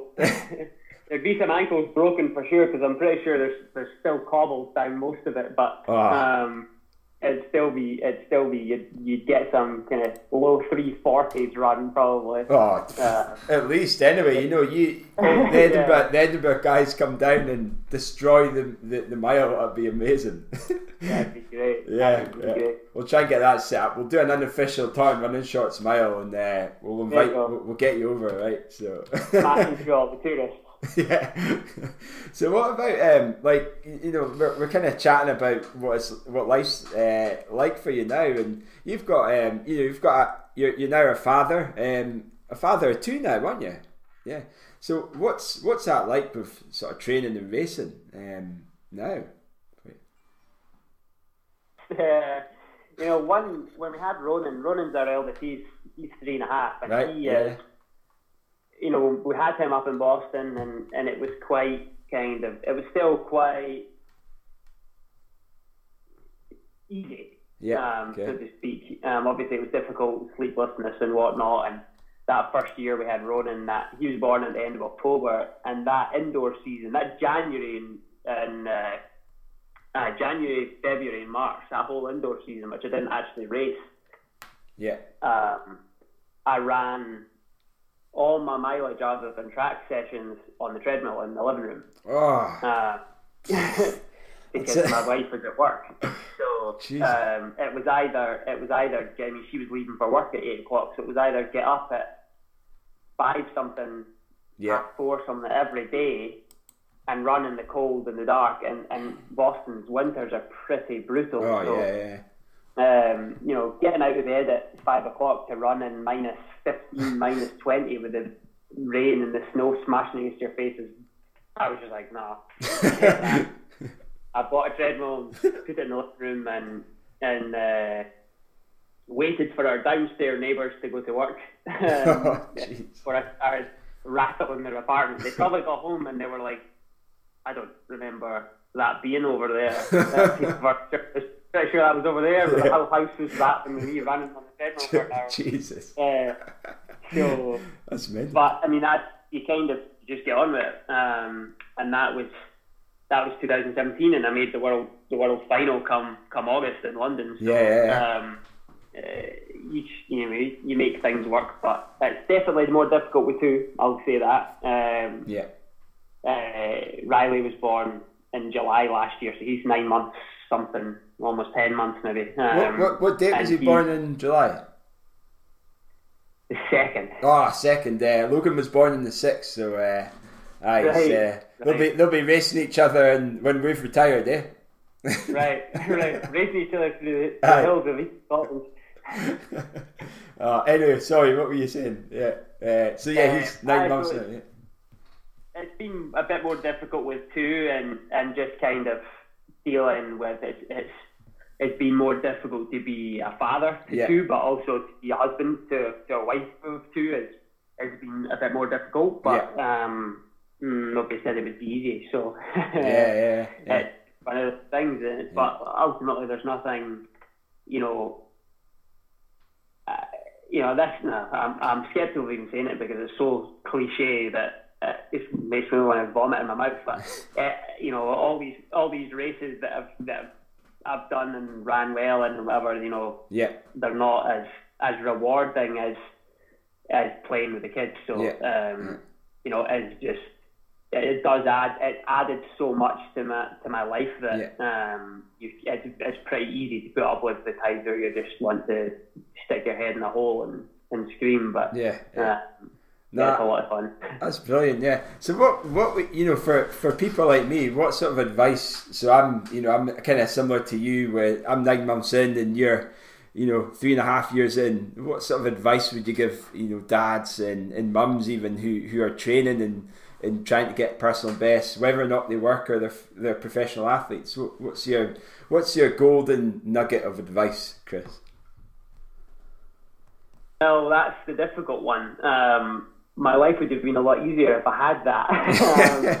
um, you know, um, just about kind of, you know, I think we often get caught up in just trying to make things, especially in, a, in, in the world today with Yeah. social media and all sorts. It's easy to get caught up in trying to do things perfectly or pseudo perfectly to where Yeah. it looks perfect. Yeah, Um, and, and and and in that it's easy to kind of cut corners.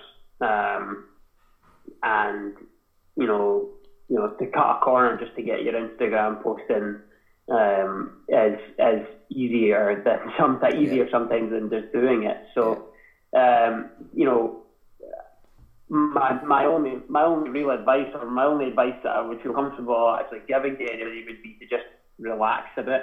Yeah, okay, that's good. Let's go with the flow a bit more. Um, you know, whether they're parents or not. You know, me just me just getting older in the sport, I've realised that you know from from a performance side and from a parenting side, Yeah, there's there's too many things that you can't control, um, and that's not worth stressing about them. And it's so it's just like right, well, acknowledge that it's there.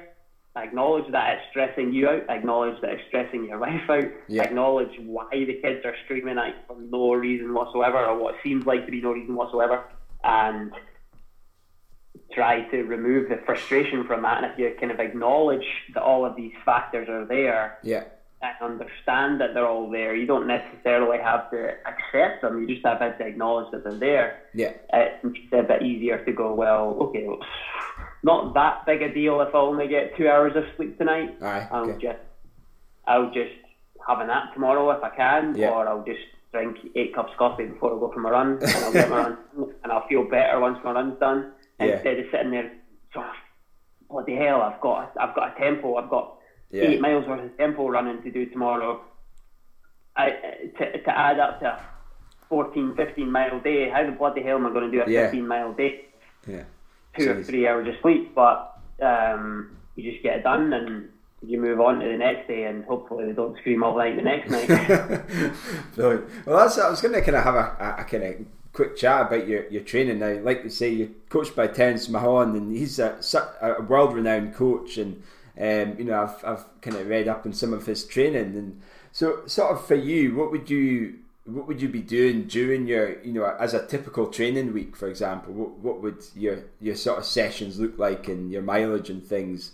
Kind of currently where you're at now uh, compared to maybe 10, 15 years ago. What, what's it like now, Chris? Um, honestly, not that far removed. Yeah, just okay. more, um, just more volume. Right. Um, yeah. So, you know, it, it, it, right now, um, this time of year, um, I am. We kind of we made the decision to kind of restart a little bit with the whole coronavirus and everything like that. So we yeah. just decided to go, okay, we're going to restart and move the whole calendar back to October. Okay. So in in my mind, we're in right now in like the end of November, um, kind of come middle of December ish area at that time. So doing more volume, we're doing more um, more strength stuff, um, and not doing the speed work and no, you know, everybody's different, and I'm not going to say I'm not doing this for this reason because um, I don't want anybody to think that what they're doing is wrong. Yeah. Okay. because it's not. If it's right for them, it's right. Yeah. Um, and but but for me, it was more. You know, I, I was I would have been struggling to go down to the track and run 400s all out um, with no races. I'm a big yeah. I'm a big visualization person. I like to kind of visualize me coming down the home straight at the end of a session and yeah. what uh, what my situation is going to be in a race. And so, without the races, it was a bit more difficult. It would have been really difficult for me to go right. Well, this is what I'm. How am I? How am I about to go down the track and do balls to the wall speed work yeah. when no races coming up? so that was just me, and, and and that's just me and our training group too. I mean, other people in the training group are, are, are starting to, to do that stuff. So um, yeah. And but so we kind of reverted back to a, a, a late winter, um, start of the year kind of thing um, program. And so right now it's just building up the mileage and keep building up and keep building the long runs and the longer tempos and the longer sessions. Yeah. Um, but in an average year, right now, and, uh, and every other year past, and hopefully in every other year in the present, um, yeah. we will. I would be. I would be kind of transit, kind of more. Still at this time of the year, still be doing kind of three k work. Okay. Um, to keep that strength up, to keep yeah. to, to, get me through the round, um, and then um, you know, in the next couple of weeks, transitioning to be to be doing some pretty fast stuff. But yeah, um, oh, that's interesting. You know, I'm not not the kind of guy that can go down to the track, do a two mile warm up run, three by five hundred, all out, and then and go home. That yeah. doesn't. It's just not going to benefit me as much. You know, and you still need to get five or six k worth of volume out of a out of a session, even in the heat of track season. To, yeah. Do you do what I need to do? But yeah, do you do a lot of your your sort of high your your faster work with by yourself? Do you do it in a group mainly, or do you do it by yourself? Uh, or is no. It a mixer? Um, you know, when I talk about my training group, it's, yeah. Um, you know, now recently rebranded as the Golden Coast Track Club. Ah, okay, cool. Uh, yeah. At San Diego. Yeah. Um, and they, so the rest of the group is in San Diego, but um, when Terrence moved from Boston out to San Diego a couple of years back, yeah. Um, Meredith and I, my wife and I, had decided to, we were, we couldn't move from one expensive coast yeah. with no family to the other expensive coast with no family, so yeah. we moved back where, where Meredith is from, and okay. we've got a, a good infrastructure around taking care of the kids and yeah. making sure I can do what I need to do and making sure Meredith can do what she needs to do. And um, so uh, I do the high intensity fast stuff by myself. Yeah. Um, and but during the during the autumn and into the winter months, I do everything pretty much with um, the Tulsa guys, um, and they are plenty strong enough to to for what I need for tempos and long runs and, and everything like that. So um, that works out really well. Yeah. Okay. So it's a, they're called the Golden Track Club, are they? Is that what they're called now? It's called Track Club. Yeah. Cool. That's yeah. yeah. It was. Um, yeah, this, I've got a fartlek question, so that was why I had to add that in. I'll, I'll tell you what the fartlek questions are in a bit, minute or two. Um, that I can't. You, have been mainly at the sort of middle distance um, at the fifteen hundred. You've gone into three Ks. You've, you've dabbled in a few five Ks as well. Have you have you got any plans to to move up the distance? Or are you gonna are you gonna continue with the the middle distance? What's your thoughts on that? Sure, honestly, um, we're kind of leaving that a little open at the moment with yeah. everything that went on this year. Yeah, um, yeah.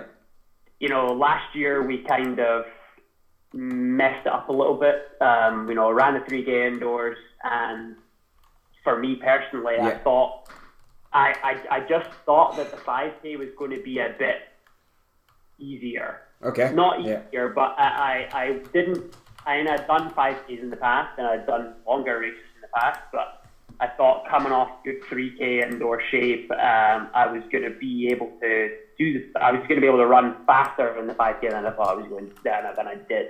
Um, okay. And ended up making, a, making another kind of emotional decision that ended up to be somewhat of a bad decision. You know, I ran the first my first one at uh, Payton Jordan at Stanford. Ran yeah. a couple of 61s in there to move up the pack because I was like at one point I looked up and I was like, why am I so far back? There's so many. Why are there so many people in this race? I had a bit of like a panic attack that I was yeah. way too far back. And I was like, well, I better move up. And then you put, you just put a surge in, and then it's all of a sudden you're way closer to the front. Yeah. You know, okay. this isn't a 1500. Chill out. Just relax a bit. Yeah. So I made some daft moves early on that, that, that caught up with me in the last mile, and then it was only uh, it was a bit less than two weeks, I think. Later, I ran another 5k, and and and uh, ultimately, I wasn't ready to do another one that close, um, yeah. and then made I overcorrected. Um, you know, okay. I kind of settled into a pace, and I was like, "Well, I'm not going to make any moves until a mile to go." Yeah. But I settled into a pace, and I kind of got stuck in it, and couldn't get my way out of it. So I was just a bit rusty, honestly, in, in terms of running the actual yeah.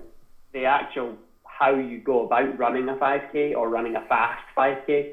Um, and so I would like to do some more, um, and that was the plan for the start of this outdoor season. But okay. obviously that got that got kicked. But um, yeah, yeah, it's, it's uh, I think I'm sure we will do some more. I don't know if that's necessarily where my future lies.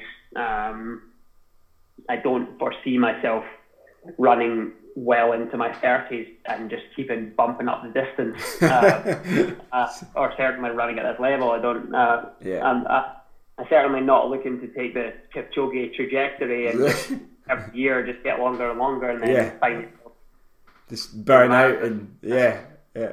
What do you? What about a 10k? Are you? Running. Yeah. Sub two, but um, yeah, I'm not.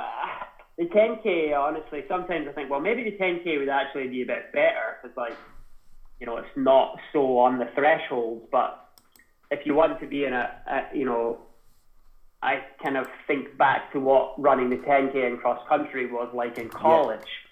But you're like, okay, well, if you're going to compare trying to, you know, trying to be a world or Olympic finalist in the 1500, comparing that to college 10k cross country, you're comparing apples and oranges, and so yeah. you're not you're not going to get any benefit out of comparing them or what I think about them. So, um, yeah. you know, if I I wouldn't want to just transition into a new event um, without the aspiration of achieving, you know, being top ten in the world or something like that, mm. and that is a daunting concept to transition into the five or the ten yeah. and being like, right, these are the guys that I would need to be running with. These are the times that I would need to be running. And you're like, oh, okay, yeah. I'm not. yeah, and that must be, yeah. That must be quite a, a, a, huge mindset to, to change. You know, you're used you, you're so used to where you are and, and what you need to do, and to go at a completely different distance, it would it would be a little bit, yeah, a, a wee bit challenging anyway, just to find out where I'm, how I'm going to get to to the level that I was at um, in the shorter distances as well. So, um, so what what about uh, you know? It's really interesting it, from a Scottish term to to see so many um, of middle distance athletes all over the place racing and doing so well, and you're part of that, and it's amazing. What so we've got you've got like Laura Muir, we've um, Laura Muir's having a fantastic season so far, and um, we've got Jake Wightman, we've got Josh Kerr, so many other athletes to mention. Like, what what would you? Is there is there something in Scotland that we we need to uh, us runners need to know about, or is it the haggis, or oh, sure. what is it? yeah, Jason haggis, right? Yeah. That's what I tell Americans and like, wait, what? You tell them the story uh, of uh, going round a hill, you know, with one leg short than the other. You know, it's uh... right. I, uh, I honestly, I don't know. I mean, I think it's, it's funny to think back to funny to think back to you know when I made the team for Worlds in 2013. Yeah. I the the Scots on the team were me and who else was on the team? Eilidh. Just me and Eilidh, I think. Yeah. No, me, Eilidh, and Eilish. Yeah. I think, yeah, and Eilish. And so there's three of us. And I'll really kick myself if I've forgotten someone, but ah, no, I'm pretty sure it was just the three of us, me, Eilidh, and, and, and Eilish. And, and now, and then to think back to I mean, if you go back to last year and you go, okay, well, there, there was three teams in this, and the three teams for men and women, yeah. three athletes for men and women in the whole team in 2013. And then Scotland had three men. Unfortunately, I wasn't one of them, but three yeah. men in the 1500 final at Worlds last year. Yeah. So the, the that trajectory is quite astonishing. Um, and you know, hopefully, I've had some. Hopefully, I've had some um, part in in kind of you know for the younger for so for for someone like Josh yeah. and Jake for to be able to see me doing it uh, or being at a world and go okay well if he can do it like we should train with that guy like if he can do it I can do it yeah um, so hopefully I mean you could ask them and be like no I just knew I could do it but yeah, yeah, yeah. hopefully there's uh, some part because you know I saw Eilidh running and um, you know, when I went, you know, when I was going to Moscow to do this World Championships, that I was kind of like, I'm way out of my league here. Yeah. But you know, I, you know, looking at Eilidh, I was like, well, Eilidh is, you know, like Eilidh's from the same, the same. She's gone through the same steps as I have, and she can do it. So yeah. why can't I do it? Yeah. And that, and I think that is a huge whether you whether an athlete says it out loud or not, even on a subconscious level, seeing somebody that they know or seeing somebody that you know looks like them, talks like them, came up in the same system as them, seeing that they can do it is is really all an athlete needs to be able to do it. So yeah.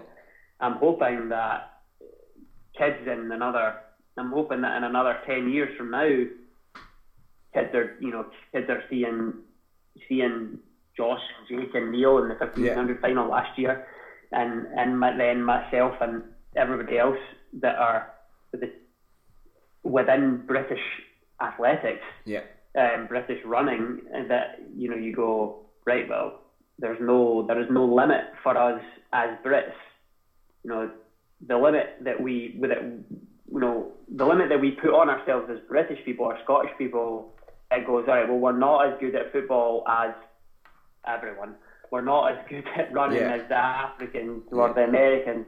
Like, you know, there's now enough evidence for us, for kids to watch on TV and go, no, bugger that. Yeah. We are good to do that. Yeah. And if I keep, and if I do what, and if I aspire to be what you guys are doing, then I can be there as well. And, and that's, that's huge. And I just hope that, and, I, and I'm, I'm, I'm very confident that within Scottish athletics, we've got the, the, the right people um, in Scottish athletics. Yeah. To to nurture that talent and to nurture that desire. Yeah. Um, and I really hope that coronavirus hasn't rogered it and they're not next season their PlayStation. I think absolutely bang on. Um, and and I, I I personally think people are watching you guys on the TV and they are definitely inspired by it. And you can see the participation, the growth in, in grassroots athletics, and, and, and you're, you're part of that. So, absolutely, I, I think you are playing your part. So it's it's amazing, and, and I think uh, you know hopefully in the in the future we'll see uh, our our kids racing each other as well. You know in the World Athletics Championships and uh, some some distances. I'm trying to push mine into tennis and golf. Um, yeah, I'm going to try and push mine into sports that pay a bit better. yes, it's true. My wife always says, "Well, they might not be professional athletes." And I wind her up. I'm like, "Well, they better be." For you, looking ahead to you know next later on in the year, we chatted about later on in the year, but into next year there's the Tokyo Olympics. Um, is that the sort of next aim for you then? And yeah, it doesn't really change the goals much. They're just kind of com- compressing what we're what we're doing, and, yeah. and this is going to be a kind of a two year compression instead of a one year season. So okay, um, yeah, the goals are the same, and and uh, honestly, with the the the, sur- the resurgence of British track and field, yeah. it, or certainly in the 1500s, it, it, it changes that goal a little bit to the first and foremost, you've got to be able to compete yeah. with your own with your own teammates, your own compatriots. So um, that's uh, you know that is the goal. I mean, to if you can make the team, then you're going to be in a you're going to have to be fit and fast enough to to make the final. So uh, of a world or an Olympics. So um, you know, it, all the other guys coming on so hot have, have almost made it a wee bit easier or a wee bit they made the goal a bit more kind of easy to understand in a way. Um, to where you just go right. Look, first and foremost, got to make that team. Yeah. So um, that's definitely the goal, and and and just keep just keep rolling with it. Yeah, brilliant. And are you going to be sticking to the fifteen hundred? Yeah, I believe so. Yeah, okay. Certainly, yeah. at the moment, that's still the game plan. But yeah, um, yeah, one of those things I learned as I got older is just to, to be a bit more flexible and a bit more fluid. So yeah, hopefully okay. I'll, I'll, I'll, I'll try and try and keep that keep that mindset um, moving forward and and not not try and overcomplicate it. Yeah, ah, absolutely brilliant. Right, so the further questions essentially that you can have one word answers uh, if you want. Uh, you can elaborate up to you. Um, so the right. first the first one is uh, indoor or outdoor. Indoor. Indoor, nice. Edinburgh AC, University of Tulsa, or Gold Coast Track Club. What's your favourite club? Um, Tulsa. Oh, nice. Oh yeah, Edinburgh AC mates will be kicking off just now. Eh? I know, I know, I know. What's your favourite shoe? Um, probably the Solar Boost. Okay. What are they like then? What are the Solar? I haven't had a pair yet. They're good. It's it's uh, it's just a mileage shoe, but yeah, yeah, yeah, It's really comfy and and like comfy, but still got some structure to it. So you know you're still being, you know, you can go for a two hour long run and yeah. still be supported in it, but um, you know you're not going to get any rubbing or any or any sore bits yeah. just because it's you know it's, you know the the material doesn't fade or anything like that, and the boost the boost technology is just amazing. Yeah, so, yeah. Um, yeah, it's, it's really they're, they're really good shoes. Yeah. Oh, interesting. Favorite movie? The Fighter. Oh, nice. Good, good answer. I don't think we've had that one yet. That's a cracking movie. Like, yeah. What's your yeah? What's your favourite race? Um, probably Mil, uh, Wanamaker Mile. Nice, nice. What's your favourite session? Uh, a nice easy four mile run. nah, uh, probably probably something that you know is quite simple, like 10 400s or something like that. They just gets down, you can yeah. you can measure it as you go along, and then you can throw some confidence booster reps in at the end. Just ah. you know, crack the pace up. Yeah. I would dread to know what your pace is in the last few, few 400s. Oh, be... um, I'll leave it, leave the fantasy up to you because it's probably not as fast as you think. I was uh, I was lucky enough to break seventy this uh, this morning for my four hundreds. I went out and did 15 400s and I was like, oh yes, I got a sixty nine, brilliant. get over ten, then that's not that's no good for me. Once you over ten. Uh, what's your worst race experience? Um, well, let me break out my list. um, probably, probably uh, Europeans outdoors in 2018. Yeah. Uh, because I that, that whole year was just a, a massive roller coaster. I had had a good, I had, you know, I had one Millrose, then I got banged up, couldn't run or didn't run well at World Indoors because I was, was just my foot was shredded, and then uh, com- commies came round really quick, so I didn't Yeah. really get a chance to get as fit as I needed to be. Um, and then um, so, but then I managed to get back on the kind of climb back up the hill and ran 330.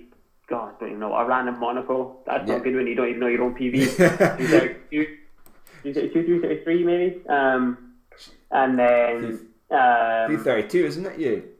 Yeah. two. Yeah. Um, and then uh, came into Berlin in a really good spot mentally. I had a really good training camp in St. Um, was in a great spot, and then did just my final. My heat was great. I felt great in my heat. I'm like. I woke up day after the heat thing. I'm like, Yeah. I don't even feel like I've raced. Like I feel excellent Yeah. you got you know you just you just when all these things are clicking and you're like one of those medals is mine like i'm gonna like and then the final just i actually it was a bit of a weird one because i felt we were running really slow i felt like we weren't going that fast at all Oh, really? so i Okay. was running the race like we weren't running fast Yeah. you know, put myself in position all the time, being in position to strike all the time, Yeah. which you don't need to do if it's fast. And it was a bit faster than I than I felt like it was, and so we got to, you know, we got to 300 to go, and I'm like, all right, just move up a wee bit, and then 200 to go, move up a wee bit, and I had just made. In hindsight, obviously hindsight's perfect. I had made way too many little move, little moves that I was making subconsciously. Yeah. Uh, and then I went to hit the afterburners with, I mean, with 120 meters to go, I was like, I, I could still win this race. Yeah. Okay.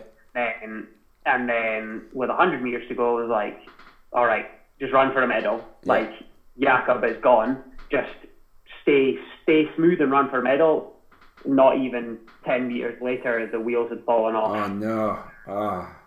Uh, I just went backwards, and Yeah. I think I finished eighth or ninth or something like that. So Yeah. um, that was that was really difficult uh, mentally to get over. That Yeah. was the most difficult thing um, in recent years for me to, to deal with. It kind of put me Okay. really put me in a really bad spot mentally. Yeah, But um, fortunately, family and whatnot uh, helped me Yeah. take my way through that one. But that was rough. Yeah, it must be great to, to feel like you know when you have that a setback and then you're you you get a great race, your training's going really well and and you break your PBs and things like that. You win races that you have last year. It's just must be a great feeling to, to have to bounce back. It is great to bounce back and, and pull some momentum and, and carry that momentum on. Um, unfortunately, this year's momentum got slashed when the whole season fell apart, but um, that is what it is, and you Yeah. just go with it. So Yeah. is, well, definitely.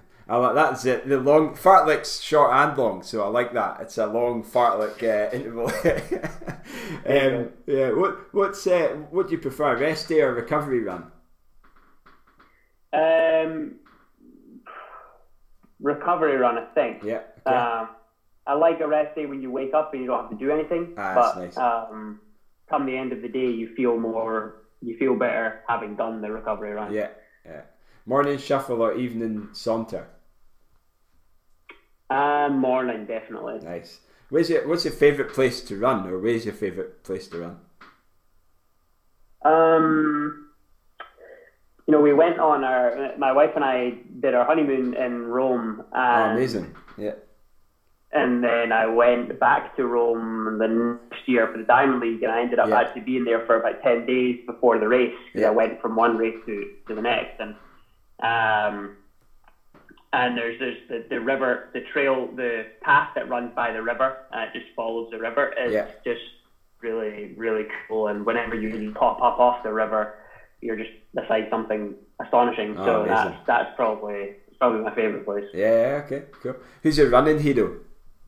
Honestly, I don't have one. Yeah. Um, a strange thing to to say, but you know, we didn't. You know, I I was kind of the first person to run and in my family, and yeah. it didn't really come to it. Um, didn't grow up watching running or anything like that. Yeah. Um, so yeah, I don't really, don't really have one. I don't really draw much inspiration from athletes from our sport. Yeah. Um, just athletes in general, whoever you know, athletes who are at the top of their game. Um, that I believe to be clean, which is a different ballgame, which we will we will not get into.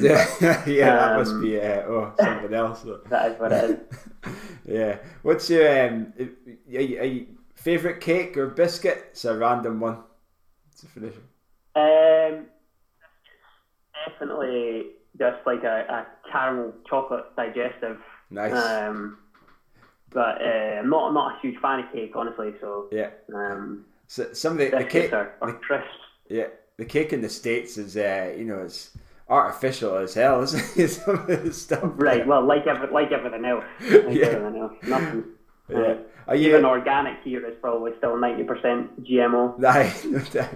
are you a beer drinker? Do you have a beer now and again, or yeah, are you off that as a uh, as an athlete? Or? I don't like I don't like beer honestly. Yeah. I've never really liked beer. Um, I like ciders and um, as I get get older, I, I like a whiskey every now and oh, again. Oh, nice! Aye, bring that out as a in the states. Eh? It'd be a so yeah. yeah, yeah What's um? Uh, we... I say you're definitely not going to want to try and like American beer. It's not something that you want to acquire the taste to. Oh no, no. We do ask one question. Um, if you were to do like a beer mile for you, it'd be a, a cider mile. What sort of time do you think you could run? So you run obviously probably about 32 hours. I can't. I can't. I just couldn't do it. Yeah. yeah. Uh, like, yeah, there's definitely not. I've got quite a, a, a bit of a weak stomach anyway yeah. for for running. I mean, if I, you know, if I drink too, if I've drank too much of my own like water before I do a hard session, it's coming up. So, oh really? Oh man. It's, uh, I'm I'm uh, somewhat renowned for, for leaving my breakfast on the track, so um, I wouldn't I would be disqualified for sure. I wouldn't yeah, yeah. it around without chucking up my guts. well, one before we go, one bit of advice you would give all our listeners in terms of improving performance, would you what would you give them? Um, I think it's just. Uh, for me, as if you know, if I'm trying to give advice to the best way for me to kind of process that question is to think about how I would give advice to, to my a younger me or to yeah. one of my sons, and it would be to just have. And it sounds really cliche, but to just have fun with it. Yeah, yeah. If, okay. uh-huh. if not, I mean, I sure as you get older, you, I, I, I can appreciate mental health a bit better and, yeah. and, having gone through the emotional roller coasters that is professional sport. Yeah. Okay. Um, if you're not having fun with it and if you if it's not coming from a place of enjoyment or or kind of deep rooted commitment to it, um, then you're not then you're just kind of fooling yourself and you're yeah. not going to be you may get some good results but it's not going to be it's not one it's not going to matter yeah uh, and two I mean I think uh, it, it's easy to get caught up in it's easy to get caught up in uh, how important running is when ultimately it's not really that important. Yeah, yeah, no, that's just bang on. Really interesting you say that. And well, Chris, thank you so much for coming on the show. Now, before we go, how can we follow you? I know you've also got a Twitter account. Uh, is there any other way that we can see you or follow you?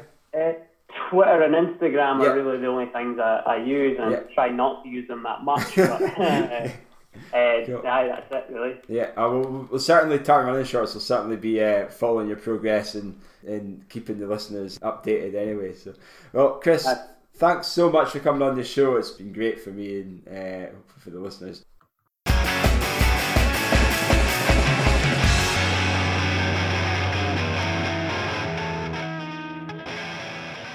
Superb. Thank you for coming on, Chris. Uh, that's a really really cool person to get on. I know my wife is going to be delighted to hear that Chris O'Hare is on the show with uh, that Boston connection. That's cool. Yeah, I was. Uh, I really enjoyed interviewing him. It was brilliant. You know, it was a fantastic evening just to chat about running. And, uh, yeah, all the best for the, the next few months, Chris, and hopefully the training goes well. And uh, hopefully see you soon. Right, runners rant. So we've got a rant we've got a, we're, as we said last week the rants have been coming in which is great keep them coming in we you know it's amazing even we think we've got a lot and suddenly two weeks later we're already halfway through them. So yeah keep them coming in. This week we've got a rant from greg templeton. Now greg says um, his rant would be those who've crawled out of their house. Those who've never really ran and who have now decided that running is a sport for them. This is great to get people active in the sport but they end up running with headphones and glued to the phone. I've seen on several occasions runners almost wiping out people as they're not looking where they're going.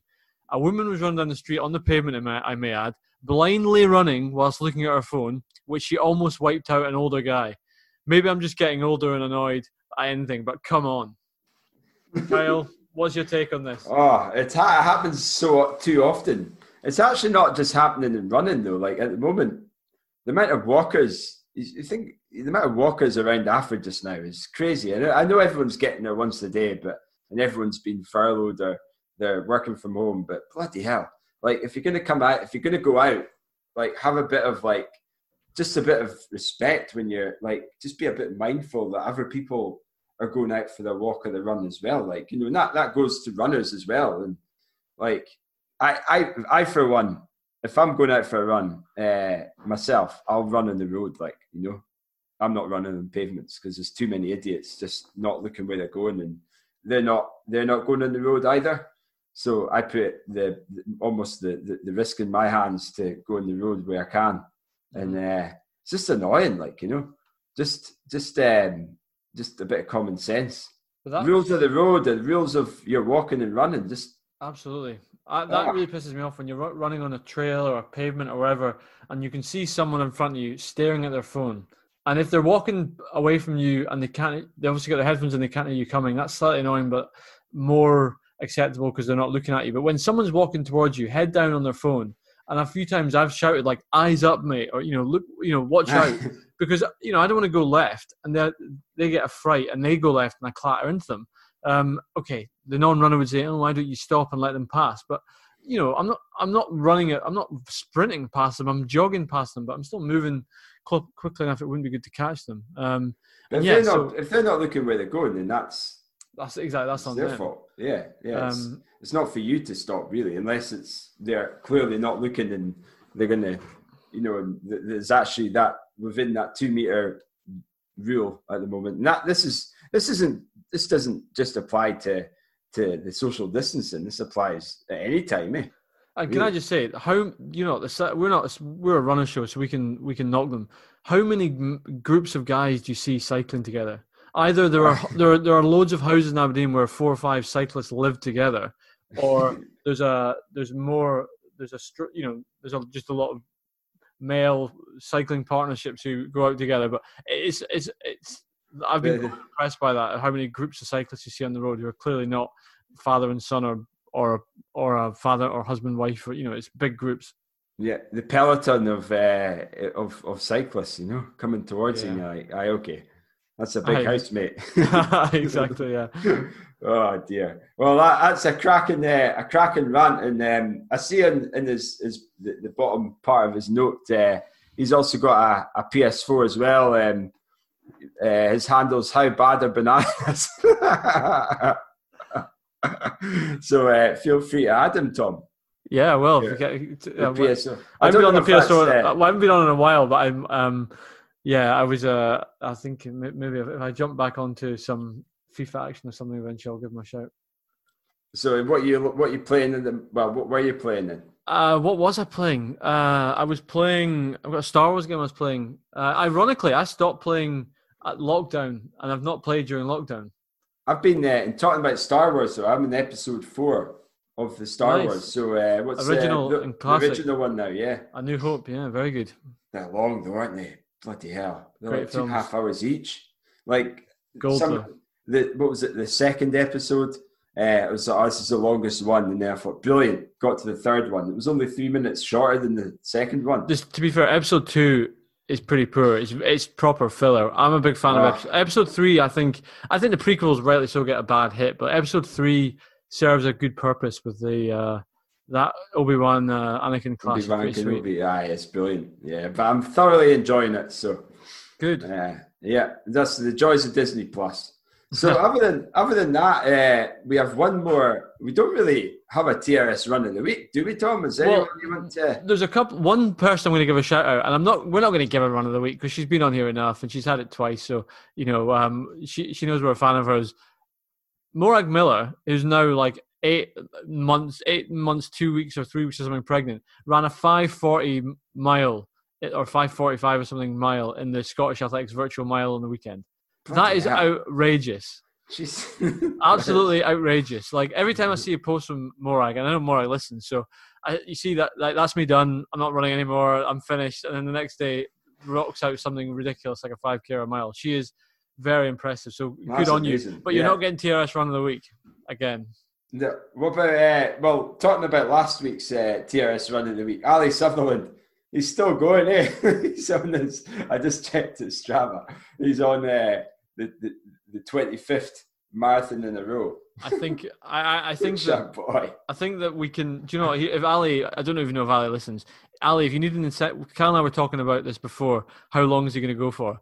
If you need an incentive to go, we will keep giving you TRS run of the week as long as you're going. he said, I've just looked at his one on the 9th of May, right? It's the 23rd one.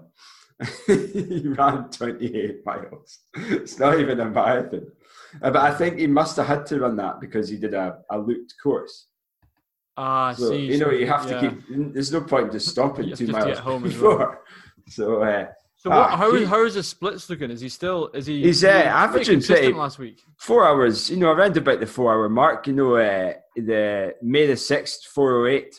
Um, May the May the seventh, three fifty one, three fifty three, four fifteen, four ten.